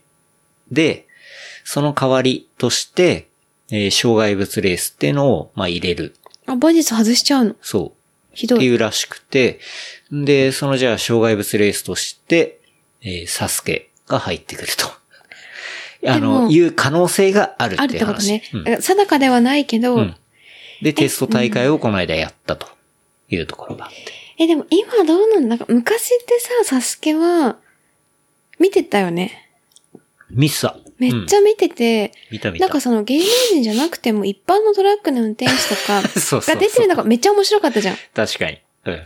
ていう風潮で、最近はわかんないけど、うん。それがもう8年後にそれ起こるってなって、うん。いだ、誰出るって話になる。や、だから、近代五種のさ、その他の競技のうちの一個の障害物レースがサスケになるって話だから、あ、サスケが一個の競技とじゃなしいてんだ成り立つわけではないんだよね。だから近代五種の中の一個っていうこと。あ、そうう、んでもサスケでだもかめちゃめちゃ多彩じゃん。そうだね。うん。いっぱいや登っってて。たり、うん。駆け下りたり、うん。うん。ターザンしたりじゃん。うん。だからそれが他のいろんな、あの、五種の、他の四種ができる人が今度はまあ障害物レース で、こうササススケケもの練習をしたりとかっていう、ただその、やっぱオリンピック競技にそうやってね、テレビ局がやったものっていうのが入っていくっていうことがまあやすごいっぱよね面白いし、うん。照英とか出てたよね。懐かしい。めちゃめちゃ好きだったから、昭ね。栄って、あの、すぐ泣く人でしょ。そうだよ。うん。池谷さんとかも出てなかった池谷出て、てたよね池谷。直樹と。今話題出なかったら一生思い出さなかったかもしれないけど。うん。マジか。それが全部じゃなくて一部なんだね。そうそうそう。もう、じゃあう何をやればいいのってことじゃん。全部できないとダメってこそうとよだねから。まあ総合力みたいなところとか。うん。っていうのがね、結構あって。はいで、まあこの間本当6月29日とかだったかな。そのまあテスト大会ってのがあって、男子のフランスの忍者競争王者のディミトリ・フレースは27秒42でクリア。え、えー公27秒。衆競技者ではドイツのトビアス・ヒールルが34秒でクリアしたというっていう。え、え、まあ、全然凄さがわからないんだけど。 27秒うん。 ?27 分じゃない27分じゃない。だから、いろいろロープスイングだったり、フレームピーター、なんか、オーバーアンダースルー、ホイール、ウォールフリップとか、まあそういういろんな障害物があるんだけど、大丈まあそういうのを30秒ぐらいで、こうクリアするんだって。やっぱそううレベルの人は。うん。だからさ、あの、よく時々 YouTube であるけど、スーパーマリオをありえない速度でクリアする動画とか夫。、うん。あるけど、多分それに近いと思うんだよね。うん。まあそういう、あの、レベルで、それコンテンツとして成り立つのいやでも面白いんじゃない障害物って。めちゃめちゃ、あ、でもクイックで見れていいのもかと。もとテレビ映えするような確かにものとして作ってるわけだから、それをトップアスリートがやって、そうだうね。わ、こんな速さでやんのみたいのは、確かに。こう、面白いか。映えるとは思うんだよね。うん。 TikTok みたいな感じだよね。わっって なるうん。早ってなるね。そう。っていうね、まあそんな、へえ。まあね、世の中いろんな競技があるし、うん。で、実際そういうものが、オリンピック競技のね、あの、中のこう一個になりそうみたいな話があそるうのはなんか、だね。家庭で。うん。うん。確かに。面白いなっていうのは、その面つ白いなかもがりで言ったら、うん。思ったね。うん。サスケなちっちゃい頃見てたな。めっちゃ見てた。うん。だから、印象に残ってるのは翔英と池谷かな。マミ は。うん。あとやっぱトラックの運転手は絶対いたよね。そうね何人そか。うね、なんかそういう、なんて言うんだろう。ガテン系って今言うのかな言葉的に。うん、あまり言わないかも。そういう人たちが結構ね、うん出たりとかして、で、その人がどうなんだっていうさ、エピソードもあったりしてさ、やっぱエピソまあード格を闘技重の視だよそね。の前振りみたいな。な感じなんだけど、なんかそういうのがあって、で、散々前振りで煽ったのに最初の池で落ち落ちるるととかさか。え、でも、やっぱみんなそこのストーリーが見たいから、何でもそうだと思うんだよね。うんこの人がどんな人か知らなければ、うんそこの本番を楽しめないじゃん。うん。だから多分みんなどの流れでも多分そうだと思うんだよね。うん。うん。だからそこをみんな大事にしてるっていうのは今、そう、すごい、てかそれは昔からなのか。確かにね。で、なんか、家にさ、そのトレーニングのあれを作ってとかさ、なんかそういうのあったよね。家じゃなくても会社にその鉄棒みたいなのがあってとはいか、はいはいはい。うん。めちゃめちゃあった。うん。ね。下手したらね、本当まあパリ五輪ではないけど、まあその後に本当に正式採用されたらね、うんあのね、トラック運転手がオリンピアンみたいなね。そういうめちゃめちゃロマンがあるよ。うんロマンだね、これも。うん。面白いよね。っていうね、まあニュースもあったりとか、うんあとはまあこんなニュースも見たんだけど、うん。えーマヨネーズが多いと怒り、銃撃。っえていう、あの、ニュースがあって、これは、日本いや、日本で銃撃って、 まあまあのニュースだからね。これはまあアメリカですね。はい。えーアメリカ南部、ジョージア州アトランタのサンドイッチ店で26日。だからこれは6月26日ですね。ははい。い。えー注文した商品にマヨネーズが多すぎると、えー怒った客の男が、えー口論になった末に女性店員2人を銃撃する事件があったと。26歳の店員が死亡し、マジ24歳の店員が重傷。警察は数時間後、店の近くにいた容疑者の男36を、えー逮捕した。っていう、まあ、ところがあって。で、店員はいずれも今月働き始めたばっかと。で、事件当日、えー重体となった女性のえー5歳の息子が店内におり、一部始終を目撃していたというと。で、えー店の共同経営者は、マヨネーズが多いという些細な理由で発砲する人がいるのは心が痛むと、やるせない思いを吐露したと。まあいうようなニュースがあって、なかなかね、こうマヨネーズで銃撃になるってすげえなと思って。あらかじめ少なめって言えばいいじゃん。そうだね。うん。うん。それでトッピングがさ、ね、うん。命を落としてる女性なんてさ、かわいそうだよ。すごいよね。マジで。うん。いてや、もかうマジリアル銃社会だなと思った。本当だね本当に。うん。埼玉以上だ よね。埼玉以上だね。うん。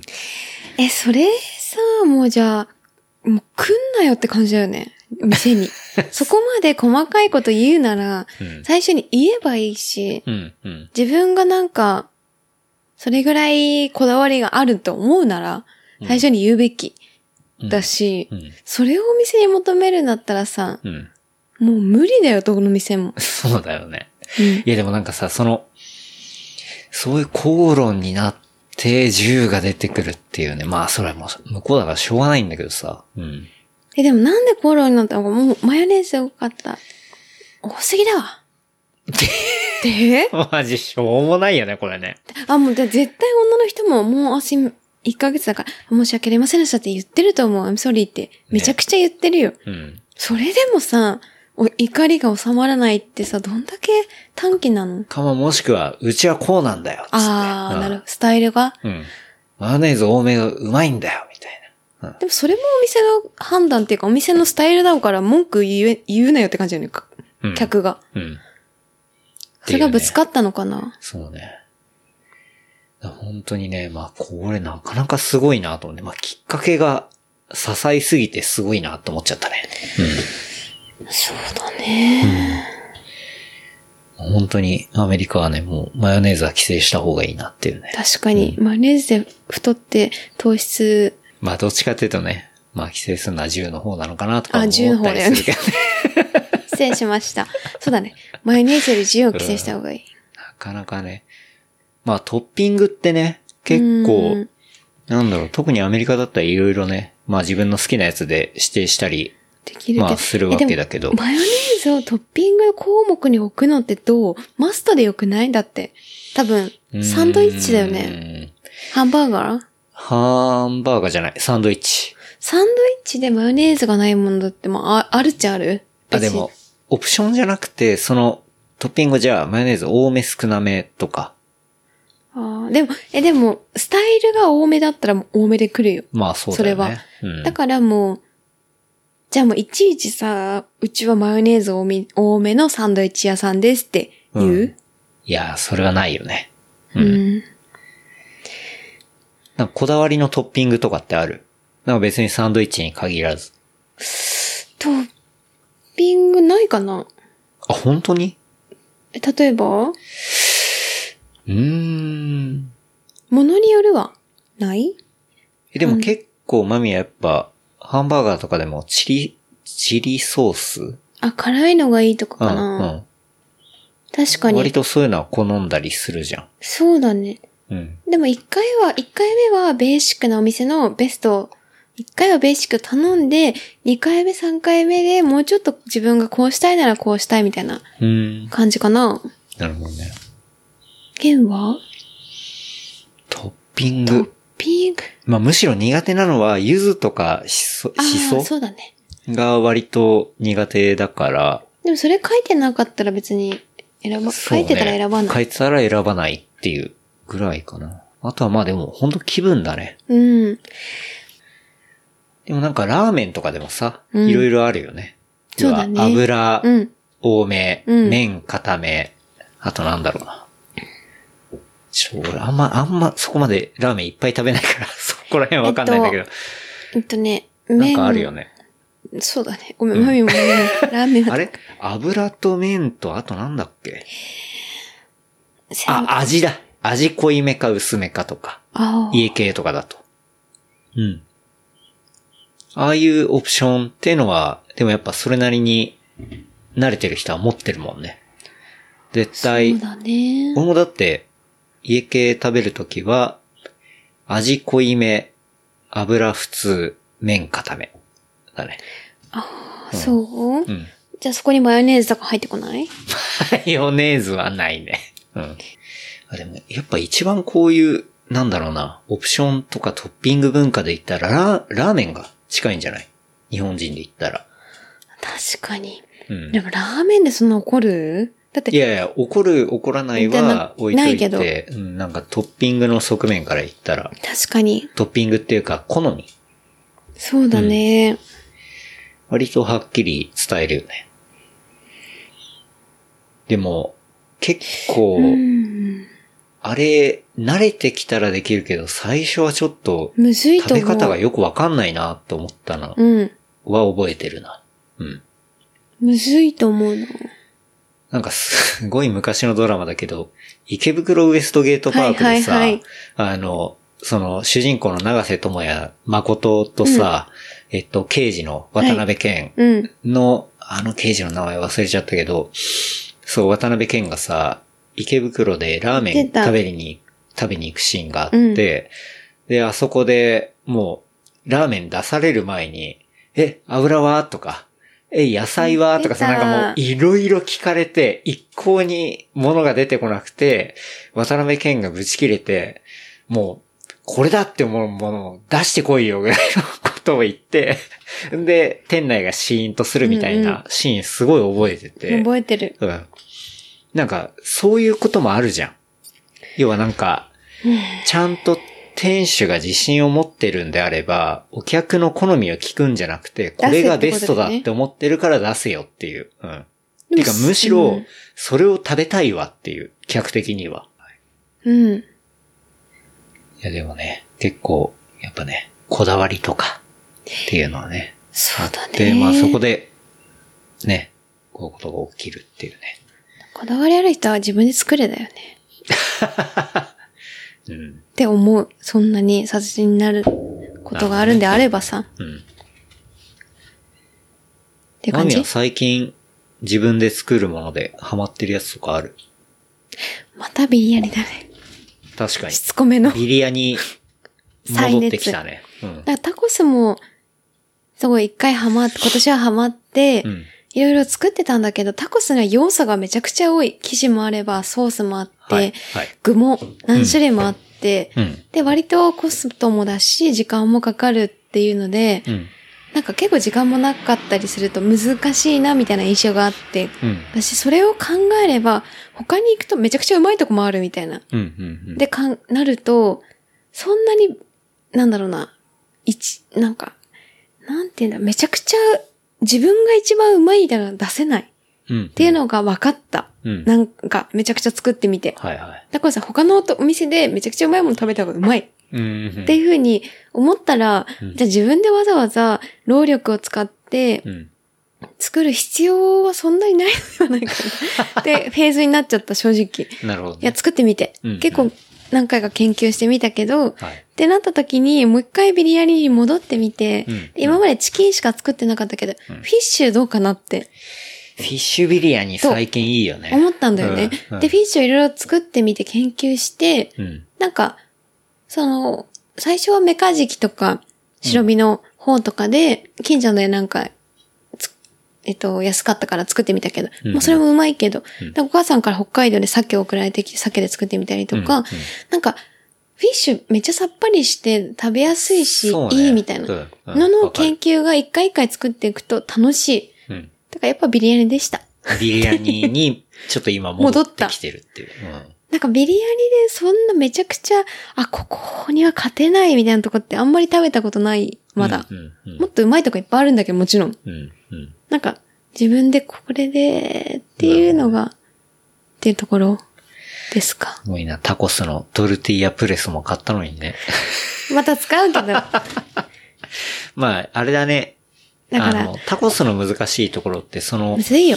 中身をさ、大量にやっぱ作ってそ、うやっていくっていう、やっぱりフードトラックとかなんかそういう、こう、大規模っぽい、うん。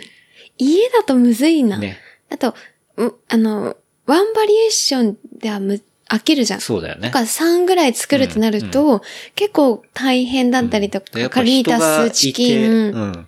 えっと、フィッシュだったりとか、そう。なんかパーティーにはいいんだけど、確かに。パーティー中も、だいたい一回一回さ、焼くじゃん、タコスの生地うを。んうんうんうんで、それも、なんか結構会話できないとか、はい。もう没頭、二人でいる時もい一回一回作んなきゃ、うん。その生地をこねってた、こねったものをプレスして、うんそれを、なんか、だいたいいいおお店だともう焼きたてをもう熱いのがうまいじゃん。あそうだよねうん。で、それをやってるともう、余裕なくて楽しめない みたいな。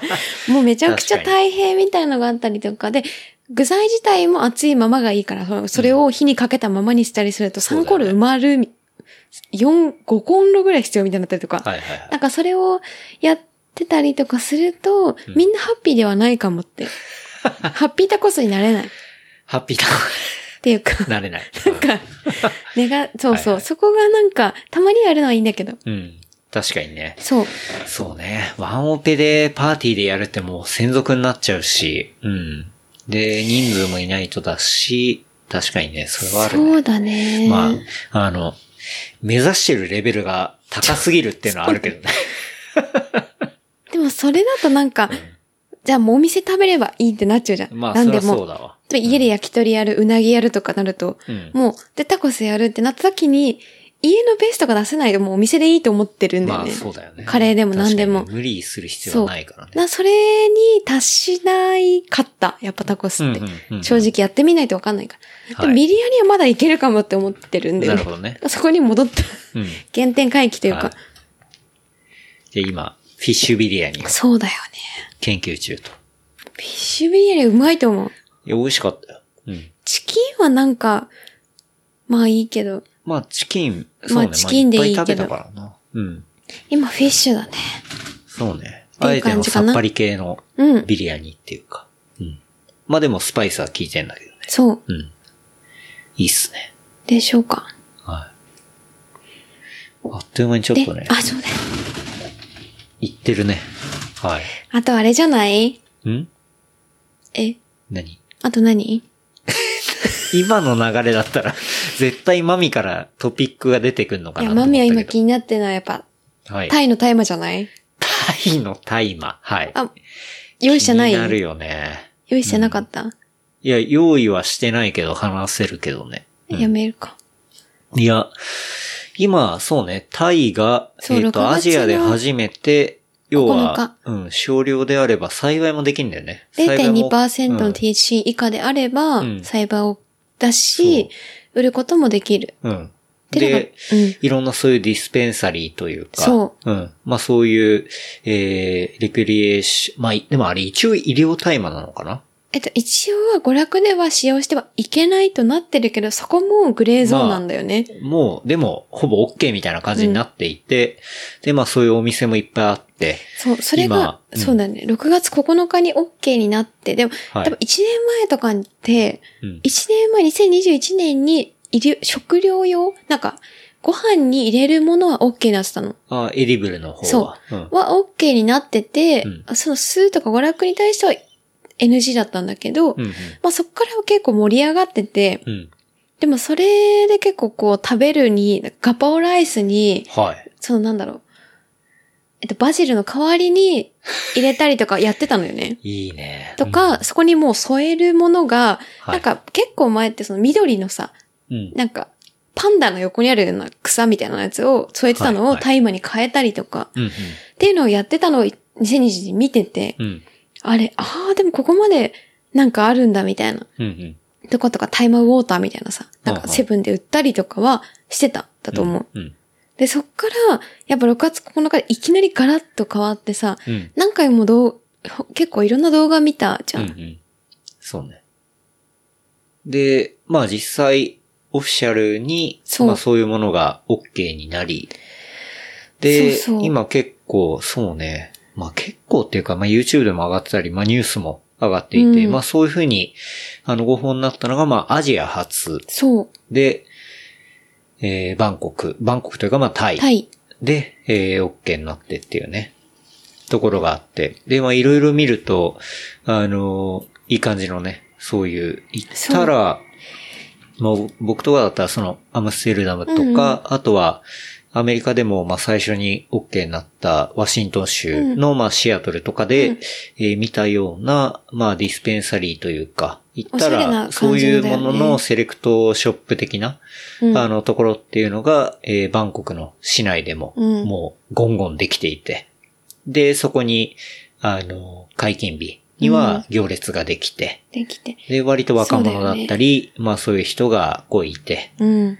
で、当然まあ、ちょろっとね、あの、観光客とかも、あの、いたりはするから、うんまあそこで並んでいて、で、ね、まあみんなで楽しんでるみたいな。うん。そう。まあそういうところが、まあ先月か。先月っていうか、そうだね。1ヶ月経たない前か。うん、うん、うん。そう結構衝撃で、なんか、なんびせ、まあ、うんタイの法律で言ったら、えっ、と、それがちゃんとリーガルになる前で言ったら、そういうのを使用したり持って、持ってても終身刑だったもんね。そうだった。うえ、それで、その解禁に合わせて何千人とかもう解放したんだよね。んうん。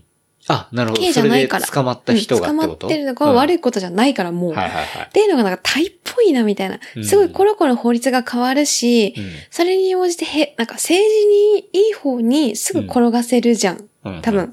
で、それがなんか、すごいなって、他ないじゃん、なかなか。いや、なかなかね、そないっの、ていうか。死刑だったものをもう完全そう OK にしますっていう。 OK てか、じゃあ死刑にすんなよってなるんだ けど。でもそれもしょうがないというか、もうう、んそういうなんかもう独制国家っていうか、もう、一番偉い人が決めたことが絶まあ対そみうたいな。ね、王様の国だからね。っっていうのがあるんだけど、そうなんか、ちょっと前までは割とさ、ゴーゴーバーだったりとか、まあそういう女性の感じの、はい。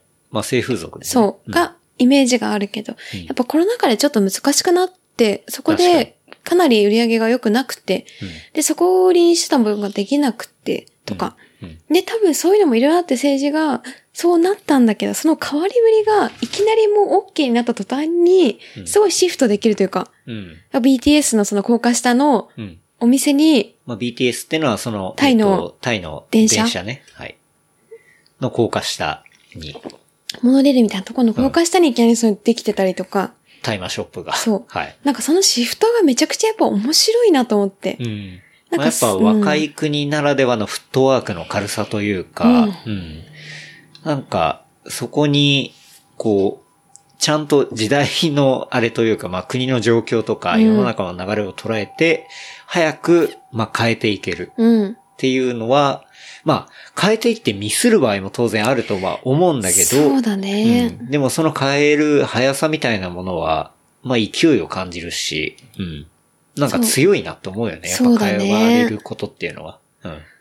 だしなんかお店の動画見てても風貌もクラフトビールな感じじゃん、正直。いや、ほんとそんチなョ感イじ。スでおしゃれなマジでネオンとかつけて。はい。で、なんかチョイスをなんかこう決めるのも、味はとかなんかそういうののやりとりも、うんなんか全部なんかそういう感じで変わらないみたいな感まあじ正が。直ビールもタイマーうもんまあ基本農業だし、うんで出しそてうだねハイクオリティなものをやっぱ味わいたい、楽しみたいっていうところの、あの、根幹は変わんないからね。うん。で、レクリエーショナルだったりするし、うんまあ嗜好品だしみたいなね。うん。そう。とかなんか、あの、タイで言うと、バンコクのチャトチャックマーケット、ウィーケンドマーケット、はいはいはいで、なんか一緒に二人で行ったりもしてたじゃん。うん。で、あそこって割とこうフリーマーケットのすげえ大規模な。うん。うん。ところそうね。で、なんか動物売ってたりとかもしたりと かさ、あったじ違ゃん。法にね。 違法にねはい。はいあって、じゃあここにも絶対そういうとこがあるよねっていうのは、その情報を知る前にあって、うんうんで、実際調べたりしたらもうできてたりとかして。あ、あるんだ。うん。とキかャ、ッツジャックに、できたらもうさすごいね、ウィードショップあるんだ。でもみんなハッピーな、やば多いね分売れるし、物は。うん、うん。なんか物は売れるし、まあそう言ってなると結構循環がいいみたいな。確かに。で、あと別に、うん、っうん。ていう風になったりとか。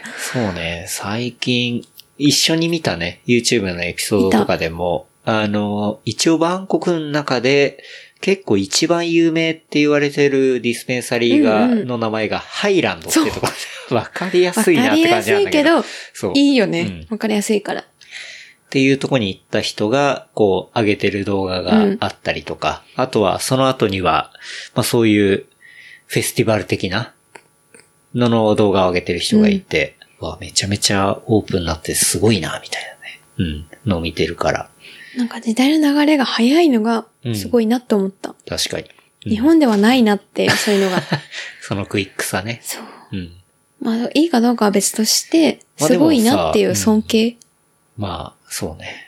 うまく税金取ればうん、ちゃんとあそこら辺ビジネスになるけど、要は使う側のモラルとか、まあそういう問題とかをいろいろ考えちゃうと、踏み切るのは、まあ当然難しいとは思うんだけど、でも一旦踏み切ってみて考えるみたいなさ。うん。でもそんな感じだった。厚生労働省の見たら、うん結構前に見た時も、そういう感じだった。一旦は、じゃあもちろん車運転する人が無理だしとか、うん。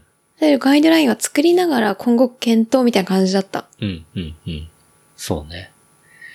今結構、まあ、日本からもすごく近いし、うんで、物価的にも、まあ、昔よりは上がってるけど、と思う。うん。まあ、許容の範囲内だったりもするし、っていうんで、まあね、そろそろ海外旅行したいな、みたいなうん。ところで行ったら、結構今タイ行きたいもんね。まあ、そうだねマミはそもそも、まあ、タイね好きだし、ね。タイ住んでたうん。ろ 6, ヶ月ぐらいか。うん。何か。 8ぐらいとか。まあ、住んでたってのもあるし。で、一緒にもそう3回ぐらい行ったよね。行ったもんね。っていうのがあるから。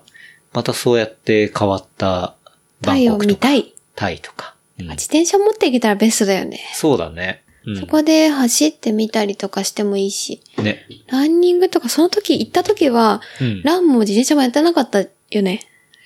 確か。最初に行った時はそうだね。うん。だと思う。うん。 2回、3回ぐらい多分一緒に行ってて、うん。そう、アクティビティは潜るだけだったと思う、多分。そっか。確かに。あそれを持ってってみたらもっと面白いかも。そうね。うん。で、そういうなんか、変わったものも見、変わったタイの風貌を見てみたいかもって。確かにね。まあ向こうにも友達もいるしうね、ん。うん。っていうね。ね。確かに。最近で言ったらおすすめはね、タイなんじゃないかっていうね。まあ、行ってないけどね、言まってだ。ないけど。うん。でも、俺もヨーロッパも行ったし、アメリカもうんその最初の盛り上がりみたいの見たから、やっぱ最初の盛り上がりがすごい面白くて、あそあういうのだって。ね。んそう思う。だから法律が変わって価値観変わって解禁されたタイミングってすごい良くて。う。うんんなんかみんなえそうな、んこう、それでビジネスしようとしてて、あ、こんなものがあるんだとか、うんっていうのは、本当まだワシントン州しか OK になってなかった時に、そうだよねのエリブルのものが出てきたり、みたいなのは、そう、白俺いよねも何年か前に、うん。4年前ぐらいだと思う、多分。5? もっと前だと思うな。 6かな、 6、7年前とか、そうだねそれぐらい前の話だから。うん。まあ、これはこういう風になってくんだなっていう、なんかそんな感じが見えたからさ。うん、っ、ていうね。そうそう。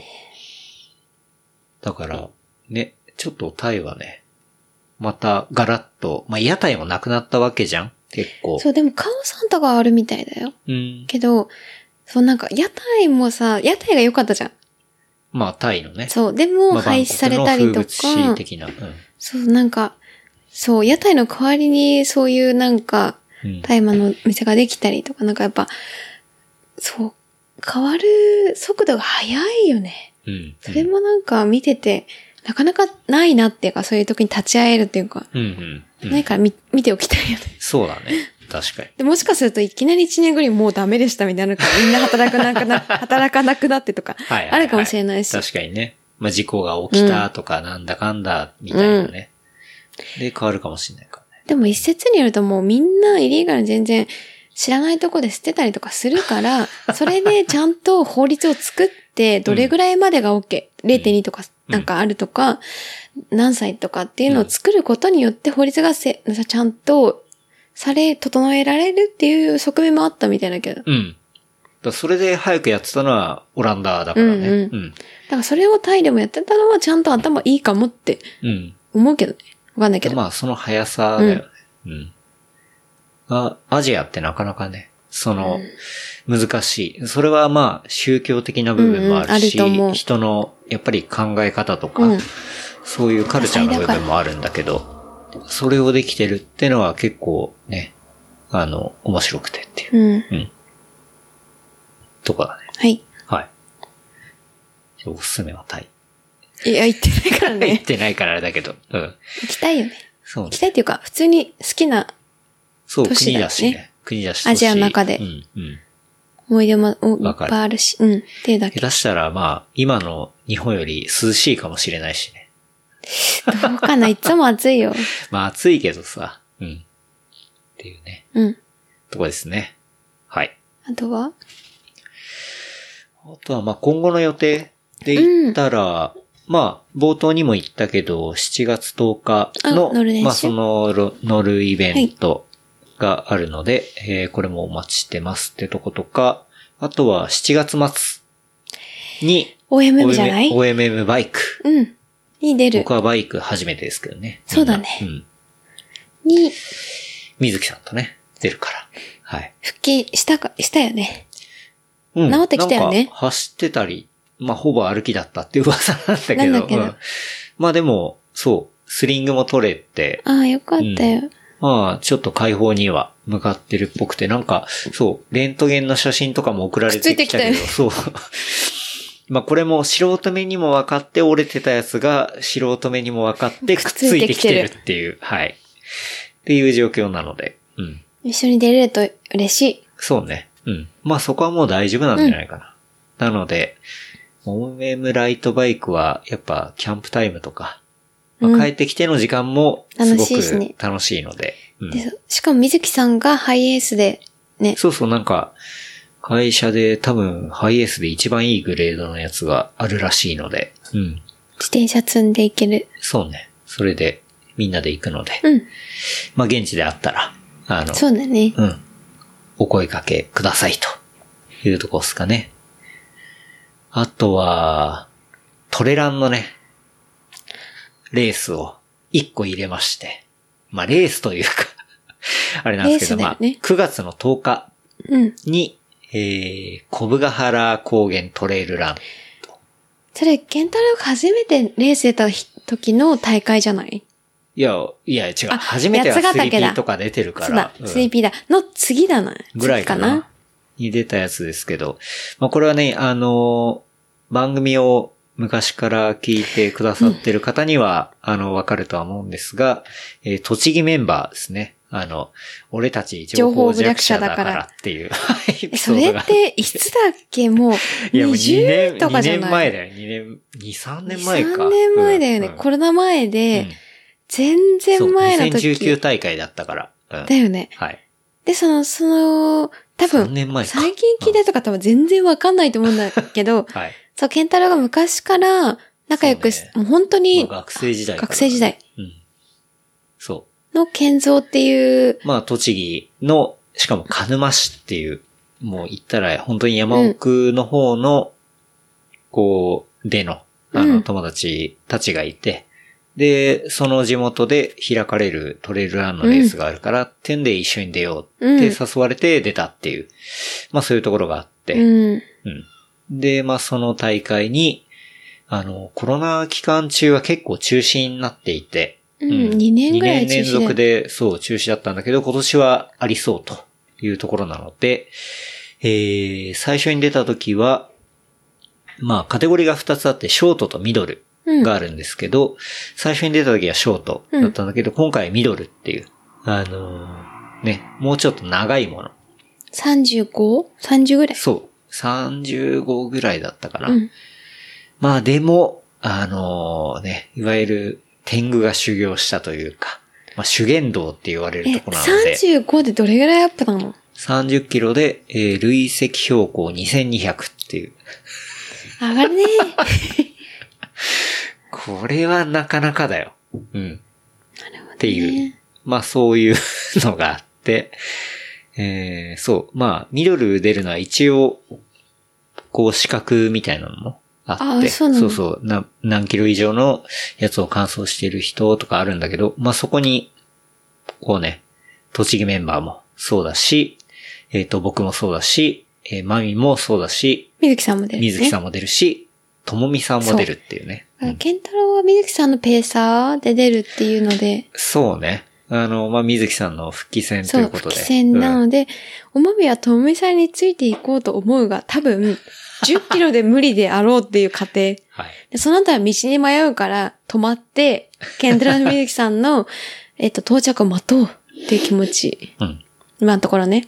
はい。っていう感じで。まあ別に、あの、何時間以内でどうこうとか全くないんですけど、あの、単純にね、あの、栃木メンバーも面白いいや、友面白い達ねだ。し、そう。うん。栃木メンバーが健三と、えっと、哲也ゆう、哲也と、ゆうや。ゆうやが、ゆうやは、ね、ちょっとあの、体調があれだから、体調悪いからそうそう、走らない走けどれないんだけど、うん。このメンツがめちゃくちゃ、なんか、めちゃくちゃ好きなんだよね。面白 いし。なんかあんまり東京にいたら出会えないみたいなそうね。ところが、最高にはいいいんだよね。うん。私も何回かあって、そう。うんめちゃくちゃいいんだよね。うんが多分、そうね。うん。っていうところが、あの、だったらもうほんと3年越しぐらいか。そうだね。で、えー、またやるというところなので、うん。まあ、それに参加しようかなと思ってますね。ただ、この間調べたら、半年トレーナー走ってなかったね。そうなんだよね。 なんびっか多分くりすることに。びっくりしちゃっ本当たに。山走ったの、あれ、いつだったっけなと思ったので、半年ぐらい前だったね。だからそこからすぐ自転車が来て自転車になってたから、うん。うん。いや、まあ走ってなかったかって、まあ、ロードは走ってるんだけどね。そう。時々。そう。でももうこの暑さになって俺は今、泳いでるいや泳いでし。るしうん。もみ朝走ってバテてる しね。っていう感じなので。まあ、まあ頑張りましょう。はい。頑張りましょうというところですね。まあこれはまだ申し込みできるみたいなあ、の本当で。うん。じゃあ一緒にまあ、興味があれば。うんはい。っていうところです。場所全は然あの、場所、栃木の栃木の鹿沼市の、そうだ、小部ヶ原神社の近く。近くうん。まあ全然大きい大会でもないし。すごい草レースだよね草レースでもない。 本当まあちゃんとはしてるちゃけんど。とプロとか出ない大丈夫あ、でも、この間っていうか、前回はゲストの選手とかいたよ。うん。そっか。うん。じゃあ、ともみさん1でマミ2とか狙えないそれはさすがに無理なんじゃないかな。いや、早い人いるよ。中にじゃはあ。ダ メか。うんゆっくり行くよ。うん。まあでも、本当にね、なかなかきつくて。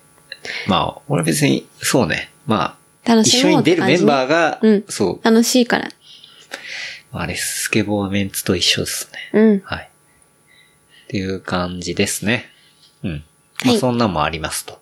で、まあ、自転車で、まあ、レースも、ニセコグラベルのね、うんあの、秋のやつ出たりとか。え、それはいつそれは、えーっ9と、ニセコグラベル2022は、えー9月4日はいはとい。かも出ますし、もうも出たいな。楽しみ。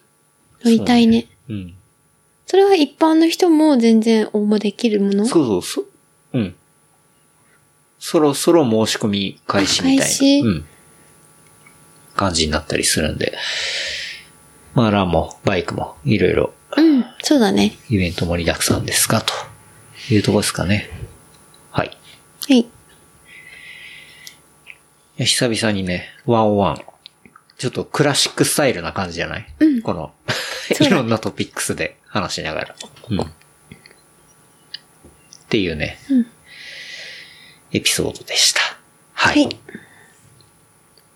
じゃあ、自分連絡うんさせていただきます。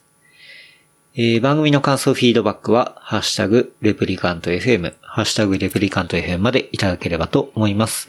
あとは、話した内容をまとめた小ノートは、レプリカント .fm で見ることできますので、こちらも合わせてチェックしてみてください。ほい。うん。おすすめコンテンツがね、映像を最近あんま見てないから見てないよな。うん。ただ YouTube でめちゃくちゃヨーロッパの物価が高いをけけチェックしてるぐらいだね。あーまあ、旅ブロガーとかよく見てるけどね。うん。そうだね。うフんィッシュチップで3000円だも んね。で、ホテル、アパホテルレベルで3万だもんね。いやーロンドンやばいよとか。な。まあ、アメリカもやばいんだけど。ううんん。ね、っていうぐらいだよね。多分。うんあとまあ、物価もそうだし、昨日もね、ちょっと話してたけど、サーチャージもなかなかっていうね。うん。まあまあ、こんなんはありますけど。でもね、ね、どっかで行きたいね。楽しい面です白いねと。ころはいっぱいあるんで。うん。その面白い角度を見つけるとこなんじゃないかなと思うから。うん。楽しみ方だよね。そうね。それでもうちょい安くなった時にガッていくのが一番ベストかもね。うん。もしかすると。まあ、安くなるかわんかんないけど なね。い。が来るのかどうかわからないですが、と。 はい。いうところで。またね、ちょっと、そう、見たい映画とかも結構溜まってるから、例えばなんかやっぱ、トップガンも見たいし、はいはいうん。リコリスピザとか見たいし、これですね。うん。とかかな。で、やっぱ、そう、俺まだブレイキングバットの要は、ベタあーコールソウそうルだもよ、。まだ見切れてないし、うん。ブレイキングバットなんて、つそう付き合うきっかけみたいなもんだもんね。そうね。確かに。そう。 なん付き合うきっいや、でも、その最初の方に話はしたからね。そうだよんっね。 そうだよね。ていうのあるので、そう、いっぱい見たいのあるんだけど、ちょっとなんせ、忙しくて。時間がねうん。遊ぶのに。だから台風とかあれば、はい。その時にだよね。そうね。とか猛暑とかはい。ですかね。ですね。はい。はい。じゃあ、今日はね、うん。久々、久々ではないけど、うん。まあ、ワンオンワン、おまみさんとお届けさせていただきました。はい。なんだかんだ、飲みながら、でやりましたね。はい。っていうわけで、はい。はい。こんな感じかな。ではでは、また来週、はい。おまみさんありがとうございました。ありありがとうございました。がとうございました。